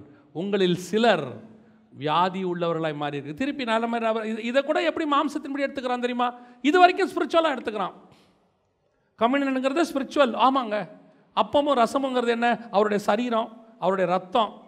இது அப்பமும் ரசம் இல்லை அவருடைய சரீரம் ரத்தமாக நாங்கள் நிதானிக்கிறோம். இதை வந்து ஸ்பிரிச்சுவலாக பார்க்குறோம். அப்போது இதை எடுத்தால் வியாதி வரும்னு இருக்குதே அது கூட மாம்சமாக ஆவியா? இது ஆவியில் நிதானிக்கணும்னா அது என்ன பண்ணணும்? ஆவிக்குரிய வியாதி வரும். நீங்கள் எதை நினச்சிக்கிறீங்க? சரீர வியாதி. அப்போ கம்யூனியன் எடுக்கிற உங்களுக்கும் வியாதி வருது. கம்யூனியன் எடுக்காதவனுக்கும் வியாதி வருது. நீங்கள் என்ன இருக்க இப்போ கம்யூனியன் மேலே உங்களுக்கு அந்த மரியாதை போயிடுது. அவனுக்கு தான் வந்துச்சு நமக்கு தான் வந்துச்சு. இது கம்யூனியன் பிரச்சனை இல்லை. இது பாடியில் இருக்கிற இம்யூனிட்டி பிரச்சனைன்றோம். கர்த்தர் சொல்கிறாரு நான் மாம்சத்தில் வர வியாதியை பற்றியே உனக்கு பேசலை. நான் பேசுறது முழுக்க முழுக்க ஆவியில் வரக்கூடிய வியாதியை பற்றி பேசிகிட்டு இருக்கிறேன். ஆவியில் வியாதி பிடிச்ச ஒரு குரூப் இருக்குது அந்த அந்த சில நேரங்கள் பார்த்தீங்கன்னா சிலருக்குலாம் வியாதி வந்ததே தெரியாது. திடீர்னு ஒரு நாள் தெரியும். கண்டே பிடிக்கலங்க திடீர்னு சொல்லிட்டாங்க எனக்கு வியாதின்னு. அந்த மாதிரி தான் ஆவிக்குரிய வியாதி. அதுக்கப்புறம் உங்களில் சிலர் நித்திரையும் அடைந்திருக்கிறார்கள். நித்திரைனா என்ன? மரணம். எந்த மரணம்? மாம்ச மரணம் இல்லை. ஆவிக்குரிய மரணம். பரலோகத்துக்கே நீ போக முடியாது. பரலோகத்துக்குள்ளே என்ட்ரி ஆக முடியாது. அதுதான் பழைய ஏற்பாட்டில் ஆபிரகாமுக்கு நடந்தது.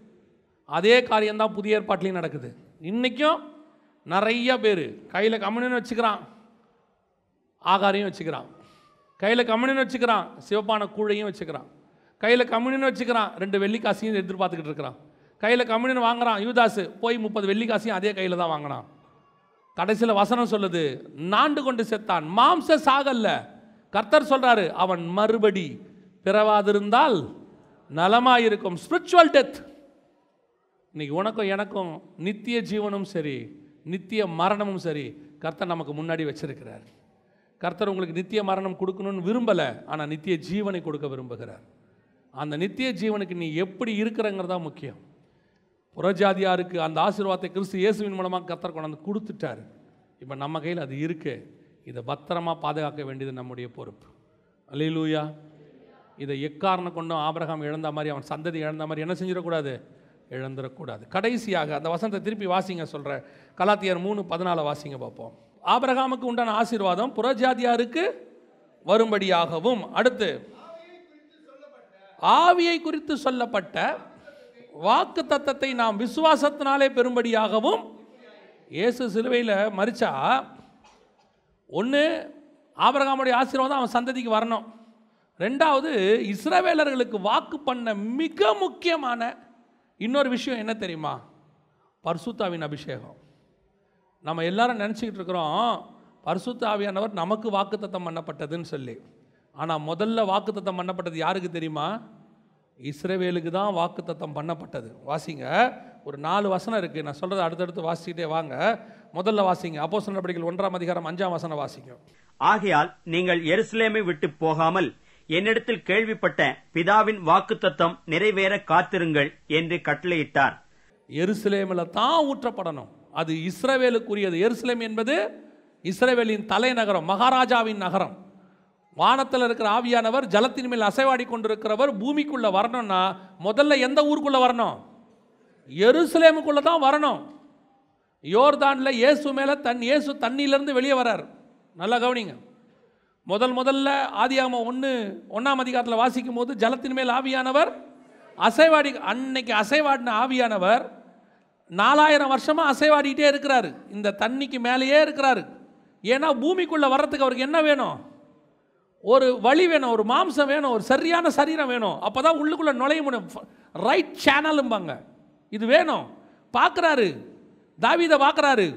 ஒரு இடத்துல உள்ளே வரலான்னு பார்க்குறாரு. ஆனால் பட்சேபால் விஷயத்தில் வெளியே போயிட்டாரு. இப்படியே பார்க்குறாரு. சிம்சோனை பார்க்குறாரு. உள்ளே வரலான்னு பார்க்குறாரு. தெளிலால் விஷயத்தில் அப்படி வெளியே போயிட்டாரு. இப்படி ஒவ்வொருத்தரையும் பார்க்குறாரு. உள்ளே வரலாம். இல்லை நிரந்தரமாக இருக்க முடியல. வந்து வந்து போயிட்டு இருக்கிறாரு. இந்த ஜலத்தின் மேல் அசைவாடிக்கிட்டே இருக்கிறாரு. ஒரு நாள் யோர்தான் என்கிற ஜலத்திலிருந்து ஒரு தலை வெளியே வருது. அவரை பார்க்குறாரு இயேசு கிறிஸ்துவை பார்க்குறாரு. இதுதான் சரியான சேனல் நான் பூமிக்குள்ளே போகிறதுக்கு ஏன்? இவர் வழியாக நான் உள்ளே போயிட்டா? இவர் வம்சத்துக்குள்ளே போயிடலாம் இவர் பின்மாற்றம் அடையவே மாட்டார். இவர் மூலமாக நித்தியமாக நான் பூமிக்குள்ளே இருக்கலாம் தான் ஆவியானவர் இயேசு வழியாக உள்ளே வரார் ஒன்றாம் அதிகாரத்தில் ஜலத்தின் மேல் அசைவாடி கொண்டிருந்த ஆவியானவர் மத்திய எழுதின சுவிசேஷம் நாலாம் அதிகாரத்தில் வரார். மூணாம் அதிகாரத்தில் ஜலத்திலிருந்து வெளியே வர இயேசு மேலே வரார். நாலாயிரம் வருஷம் டைம் கேப் ஒரே ஒரு தலைக்கு எதிர்பார்த்துக்கிட்டு இருக்கிறார். நிரந்தரமாக உள்ளே வந்து அவருடைய வம்சம் நீங்களும் நானும் புறஜாதியார். ஆனால் இப்போ புறஜாதியாருக்கு முன்னாடி அவருடைய வம்சம் யாரு? இஸ்ரவேலர்கள். அவங்களுக்கு தான் அது வாக்கு தத்துவம் எருசலேமில் இருங்க அங்கே வருவார் அவங்களுக்கு தரோம் அவங்க அடுத்த வசனம் வாசிங்க. அப்போ சொன்ன ரெண்டாம் அதிகாரம் முப்பத்தி மூணு வாசிங்க. அவர் தேவனுடைய வலது கரத்தினாலே உயர்த்தப்பட்டு பிதா அருளிய வாக்குத்தத்தத்தின்படி பரிசுத்த ஆவியை பெற்று நீங்கள் இப்பொழுது காண்கிறதும் கேட்கிறதுமாகிய இதை பொழிந்தருளினார். அப்போ பிதாவுடைய வாக்குத்தத்தம் என்னது? பிதாவுடைய வாக்குத்தத்தம் என்னது? பரிசுத்தாவி. பிதா பைபிளில் ரெண்டு வாக்குத்தத்தம் பண்ணியிருக்கிறார். எனக்கு தெரிஞ்சு இன்னும் இருக்கும். நான் நான் தியானிச்சதில் ரெண்டு. ஒன்று பரிசுத்தாவி இன்னொன்று நித்திய ஜீவன் நித்திய ஜீவன் அளிப்பேன் என்பதே அவர் நமக்கு பண்ணியிருக்கிற வாக்கு தத்தம் அப்போ பிதாரில் ரெண்டு முக்கியமான வாக்குத்தம் ஒன்று நித்திய ஜீவன் இன்னொன்று பரிசுத்தாவி. இதில் எங்கேயாவது மாம்சம் இருக்கா? பூமிக்குரியது இருக்கா? இதில் ஏதாவது இருக்குதா? இப்போ பாருங்கள் எல்லாரும் ஒரு வசனத்தை வச்சுக்கிறாங்க. அந்த வசனத்தை வச்சுக்கிட்டு தான் கேளுங்கள் உங்களுக்கு தருவார். கேளுங்க தருவார். கேளுங்கள் தரப்படும். தட்டுங்கள் திறக்கப்படும். அப்புறம் தேடுங்கள் கண்டடைவீர்கள். என்ன கேட்க சொன்னார்? மத்திய சுவிசேஷம் நான் ஏழாம் அதிகாரம் பதினோராம் வசனம் வாசிங்க. ஆகையால் பொல்லாதலாகிய நீங்கள் உங்கள் பிள்ளைகளுக்கு நல்ல ஈவுகளை கொடுக்கும்போது பரலோகத்தில் இருக்கிற உங்கள் பிதா தம்மிடத்தில் நல்ல கவனிங்க இந்த வசனத்தை அண்டர்லைன் பண்ணுங்க. தம்மிடத்தில் வேண்டிக் கொள்ளுகிறவர்களுக்கு நன்மையானவைகளை கொடுப்பது எது நன்மை? லூக்கா எழுதின சுவிசேஷம் பதினோராம் அதிகாரம் பதிமூணாம் வசனம். பொல்லாதலாகிய நீங்கள் இதே வசனம் தாங்க சேம் மத்திய ஏழு பதினொன்றில் இருக்கிறதே தான் லூக்கால ஏழாம் அதிகாரம் பதினோராம் அதிகாரம் பதிமூணுலேயும் இருக்கு.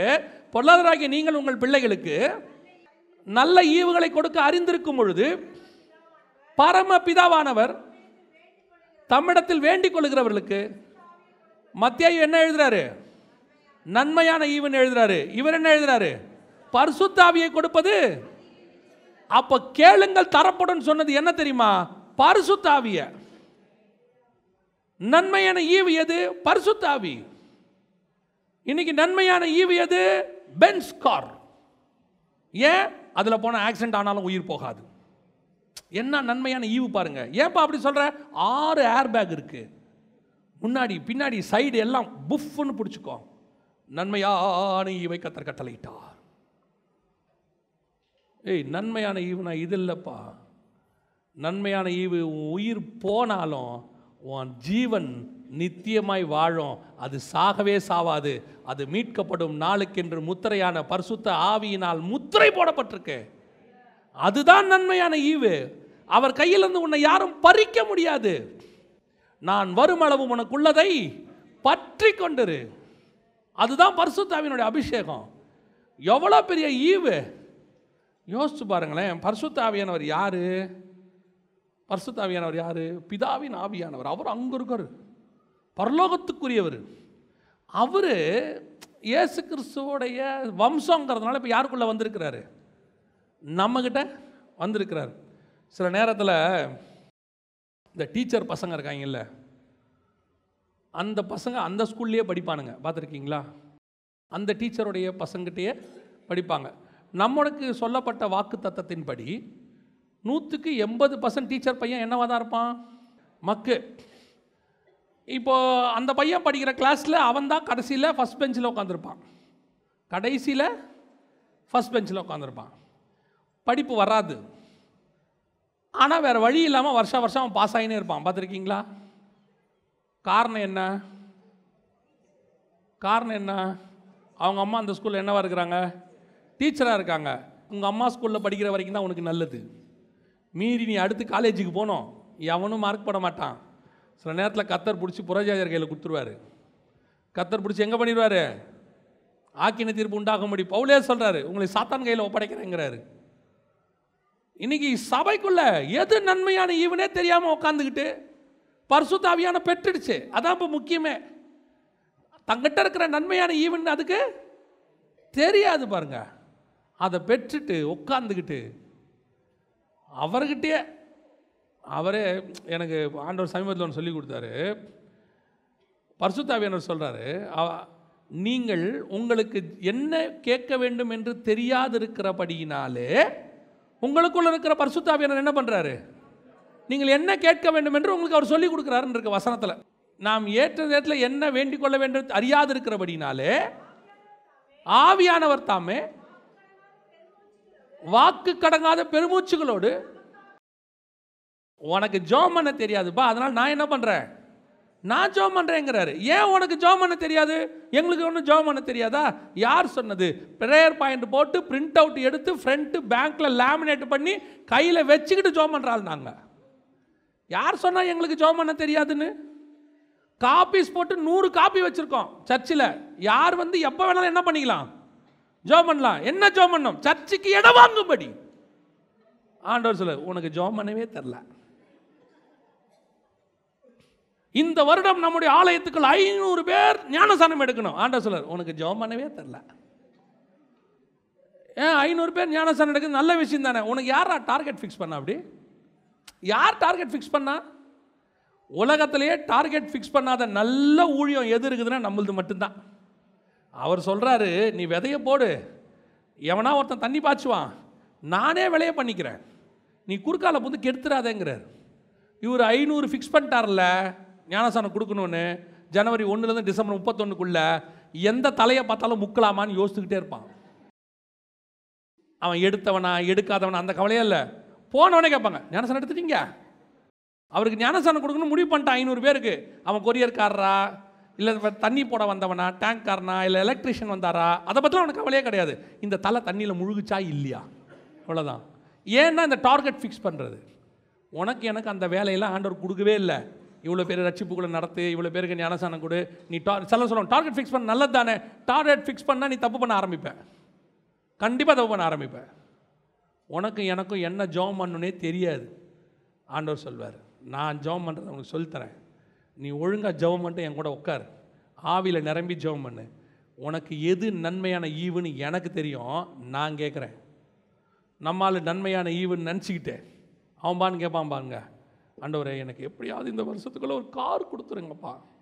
நான் உங்களுக்கு சொல்கிறேன் முதல்ல உனக்கு கார் கொடுக்கணும்னு கத்தர் முடிவு பண்ணார்னா பெட்ரோல் போடுற அளவுக்கு உன்னை பலப்படுத்துவார் பொருளாதாரத்தில். அப்புறம் தான் கார் கொடுப்பாரு. ஆண்டவர் சொல்கிறார் உனக்கு என்ன கேட்கணுன்னே தெரிலடா முதல்ல. என்ன சொல்லு என்னை விடு நான் கேட்டு வாங்கி தரேன் உனக்கு பரலோகத்திலேருந்து. ஏன்?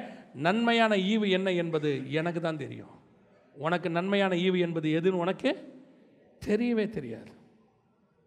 இப்பொழுது பரிசுத்தாவியை விட்டுவிட்டாங்க யாரு? இஸ்ரவேலர்கள். அந்த வாக்கு தத்தம் இன்னைக்கு நம்ம மேலே வந்து நிறைவேறி இருக்குது. புறஜாதியாருக்கு எழுதுறாரு இவர்களுக்கு அந்த வாக்கு தத்தத்தை கொடு. இவர்கள் அதை அபாத்திரமாய் போஜனமானம் பண்ணாதபடிக்கு ரொம்ப கேர்ஃபுல்லாக பார்த்துக்கொள்ளுங்க. இந்த பர்சுத்தாவியானவர் ரொம்ப சென்சிட்டிவானவர் ரொம்ப ரொம்ப சென்சிட்டிவானவர். அவர் எவ்வளவுக்கு எவ்வளவு உனக்குள்ளே இருந்து உன்னை சுத்திகரிக்கிறாரோ அவ்வளவுக்கு அவ்வளவு அவர் உன்னை விட்டு போகிறதுக்கும் தெரியாமல் இருக்கும். சிம்சோனுக்கு ஆவி வந்தது தெரியும் போனது தெரியாது.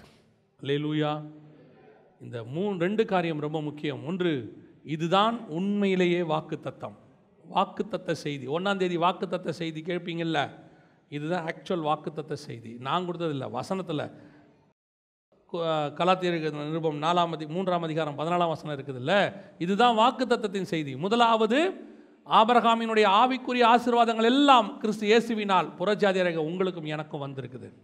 ரெண்டாவது அவர்களுக்கு சொல்லப்பட்ட பரிசுத்த ஆவியானவர் இன்னைக்கு உங்களுக்கும் எனக்கும் வந்து கத்தரை மேலே வாசம் வாசம் பண்ணி கொண்டிருக்கிறார் லீலூயா அவர்கள் அதை இரண்டையும் இஸ்ரேவேலர்கள் இழந்து விட்டார்கள். கத்தர் நம் கையில் அதை கொடுத்து வைத்திருக்கிறார். இந்த வருஷம் இந்த ஆசீர்வாதங்களை சுதந்திரிக்கிற வருஷமாய் தான் நாம் இருக்க போகிறோம். அல்லேலூயா. எல்லா ஆவிக்குரிய ஆசீர்வாதத்தில் ஒன்று கூட நம்ம மிஸ் பண்ணக்கூடாது. இஸ்ரேவேல நான் திருப்பியும் சொல்கிறேன் இந்த பூமியில் நீங்கள் வாழ்கிறதுக்கு என்ன தேவையோ அதெல்லாம் பரலோகம் ரொம்ப ஈஸியாக கொடுத்துட்டு போயிடுங்க பூமியே படைக்க தெரிஞ்சவருக்கு பூமிக்கு உள்ளே உள்ளதை தர தெரியாதா? இந்த பூமியே படைச்சிட்டு யோசித்து பாருங்கள் இவ்வளோ கேலக்சியை உருவாக்கிட்டு பூமியில் மட்டும்தான் நம்ம இருக்கிறோம். எவ்வளவோ கிரகங்கள் சும்மா கிடக்குது. நம்ம சொல்லுவோம்ல அந்த ஆள் லேண்டை சும்மா வாங்கி போட்டிருக்கிறாங்க. எதுக்கு இவ்வளோ லேண்டை வாங்கி போட்டானே தெரில காசு சும்மா போட்டு கிடக்கு. எல்லாம் முள்ளு முளைச்சி கிடக்கு. அப்படின்னு இருக்கோம்ல.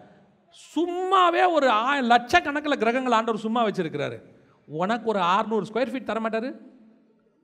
யோசிச்சு பாருங்கள் உங்களை என்னையும் படைக்கிறதுக்கு முன்னாடி சும்மா போய் கேலக்சின்னு போட்டு பாருங்க. எத்தனை கோடிக்கணக்கான கேலக்சியெல்லாம் சும்மா கிடக்கு. லேண்ட் லேண்டாக சும்மா கிடக்கு. உங்களுக்கு ஒரு ஆயிரத்தி இரநூறு ஸ்கொயர் ஃபீட்டு ஒரு ரெண்டாயிரத்தி நானூறு ஸ்கொயர் ஃபீட்டு தான் ஒரு பெரிய இஷ்யூவா நன்மையான ஈவை கேள்றா. உனக்கு எனக்கும் கத்தர் வாக்குத்தத்தம் பண்ணினவைகளை கண்கள் காணவும் இல்லை காதுகள் கேட்கவும் இல்லை அது மனுஷனுடைய கற்பனைக்கு தோன்றவும் இல்லை. இன்றைக்கி ஒரு சிலர் இந்த ஆகாறு இந்த கூழு இந்த ரெண்டு வெள்ளி பணம் இந்த முப்பது வெள்ளி காசுகளை உனக்கு போதனையாக மாற்றி அதை பெருசாக மாற்றி grace hyper grace super grace motivational message இதெல்லாம் சொல்லி உன்னை வந்து ரொம்ப மட்டத்தட்டி கேத்தலை பார்க்குறான். உனக்கு கத்தர் வச்சது இதுக்கு ஈக்குவலே கிடையாது. இது எல்லாத்தை விட மேலானவைகளை கத்தர் வச்சிருக்கிறார். லுயா அதைத்தான் இந்த வருஷத்துலேருந்து நம்ம சுதந்திரிக்க ஆரம்பிக்க போகிறோம். நம்ம கேட்குறது எல்லாமே அதை பற்றி தான் கேட்க போகிறோம் அல்லேலூயா. நாம் ஜெபிக்க போகிறோம். தேவ சமூகத்தில் எழுந்திரிப்போமா? நன்றி ஆவியானவரே. நாம் ஜெபிக்க போகிறோம். இந்த ரெண்டு காரியங்கள் அந்த கலாத்தியர் மூணு பதினாலில் சொல்லப்பட்டபடி ரெண்டு காரியங்கள். ஒன்று ஆபரகாமின் ஆசீர்வாதங்கள் கிறிஸ்து இயேசுவின் மூலமாக நமக்கு வந்திருக்கு. ரெண்டு பரிசுத்தாவியை குறித்த வாக்கு தத்தம் நாம் பெறும்படி. ரெண்டையும் ஆண்டவர் கொடுத்துட்டார். கொடுக்க போறார் கொடுத்துட்டார். இயேசு கிறிஸ்துவின் மரணத்தின் வழியாக சிலுவை மரணத்தின் வழியாக அதை நமக்கு வந்து சேர்ந்துருச்சு. அதை சுதந்திரிக்கிறதும் சுதந்திரிக்காமல் இருக்கிறதும் நம்ம கையில் தான் இருக்குது. ஆபரகாம் கையில் கம்யூனியன் கொடுக்கப்பட்டாகி விட்டது. ஆபரகாம் கையில் வாக்கு தத்தம் சொல்லப்பட்டு விட்டது. அதை தவற விட்டது யாருடைய பொறுப்பு? இன்றைக்கும் ஆண்டவர் தான் நமக்கு கொடுத்துருக்கிறார். நம்ம ஜோம் பண்ண போகிறோம். நம்ம தேவ சமூகத்தில் ஒப்பு கொடுக்க போகிறோம். ஆண்டவரே நான் இதுவரைக்கும் எனக்கு நீர் கொடுத்ததை எனக்கு வாக்குத்தத்தம் பண்ணினதை மேன்மையானதை பரலோகத்துக்குரியதை மேலானதை பிதாவின் வாக்குத்தத்தமாகிய நித்திய ஜீவனையும் பிதாவின் வாக்குத்தத்தமாகிய பரிசுத்த ஆவியையும் நான் மேன்மையாய் கருதாமல் என் காலுக்கு கீழே இருக்கிற பூமியில் இருக்கக்கூடியதான அற்பமான ஒன்றுமில்லாத காரியங்களை மேன்மையாய் கருதி அது என்ன வேணா இருக்கட்டுங்க அது போயிங் செவன் நாட் செவனாக கூட இருக்கட்டுங்க அது எப்பேற்பட்ட ரோல்ஸ் ராய்ஸாக இருக்கட்டுங்க அது நாலாயிரம் கோடி ரூபாவில் கட்டப்பட்ட வீடாக இருக்கட்டுங்க அது எவ்வளோ பெரிய காஸ்ட்லியாக இருக்கட்டுங்க ஆனால் அது பூமிக்குரியது. ஒரு நாள் அழிந்து போகும். அது நித்தியம் அல்ல. அது இங்கே இருக்கிற வரைக்கும் கத்தர் கொடுத்தது. ஆனால் உனக்கு எனக்கும் நித்தியமானதை கத்தர் வாக்கு பண்ணியிருக்கிறார். இந்த வருஷத்துலேருந்து அதை நாம் சுதந்திரிக்க போகிறோம். தேவ சமூகத்தில் கேட்க போகிறோம் ஆண்டவர் எங்களுக்கு அதுதான் ஆண்டவர். ஆண்டவர் கீழானவைகள் அல்லப்பா மேலானவைகளை எங்களுக்கு தாங்க. நாங்கள் அதை சுதந்திரிக்க போகிறோம். ஆபரகாமுக்கு வானத்தில் என்னென்ன ஆசீர்வாதங்கள் வச்சுருந்தீங்களோ அதெல்லாம் எங்ககிட்ட கொடுத்துருங்க ஆண்டவரே. நாங்கள் அதை இழக்க விரும்பலை. பரிசு தாவியை பற்றி என்னென்ன வரங்கள் இருக்குதோ என்னென்ன பரிசு தாவி மூலமாக ஆசீர்வாதங்கள் இருக்குதோ அவர் மூலமாக என்னென்ன வெளிப்பாடுகள் இருக்குதோ வசனம் இருக்குதோ என்ன மகத்துவங்கள் இருக்கோ எல்லாத்தையும் எங்களுக்கு கொடுத்துருங்க ஆண்டவரே. நாங்கள் அதை நாங்கள் வி- இழக்க விரும்பவில்லை. நாங்கள் பூமிக்குரியதை கேட்கவில்லை. நாங்கள் கேட்கறதெல்லாம் மேலானவைகளை கேட்கிறோம். வெறும் ஞானத்தை கேட்டவனுக்கு ஐஸ்வர்யத்தையும் சேர்த்து கொடுத்த ஆண்டவர். இயேசுவை கேட்டால் நீதி அவருடைய ராஜ்யத்தையும் நீதியும் கேட்டால் சேர்த்து எல்லாத்தையும் கொடுக்கிற ஆண்டவர். நீ மேலான வாக்கு தத்துவத்தையும் பரிசுத்தாவியும் கேளு. எல்லாவற்றையும் சேர்த்து கொடுப்பதற்கு அவர் வல்லமையுள்ள தேவனாய் இருக்கிறார்.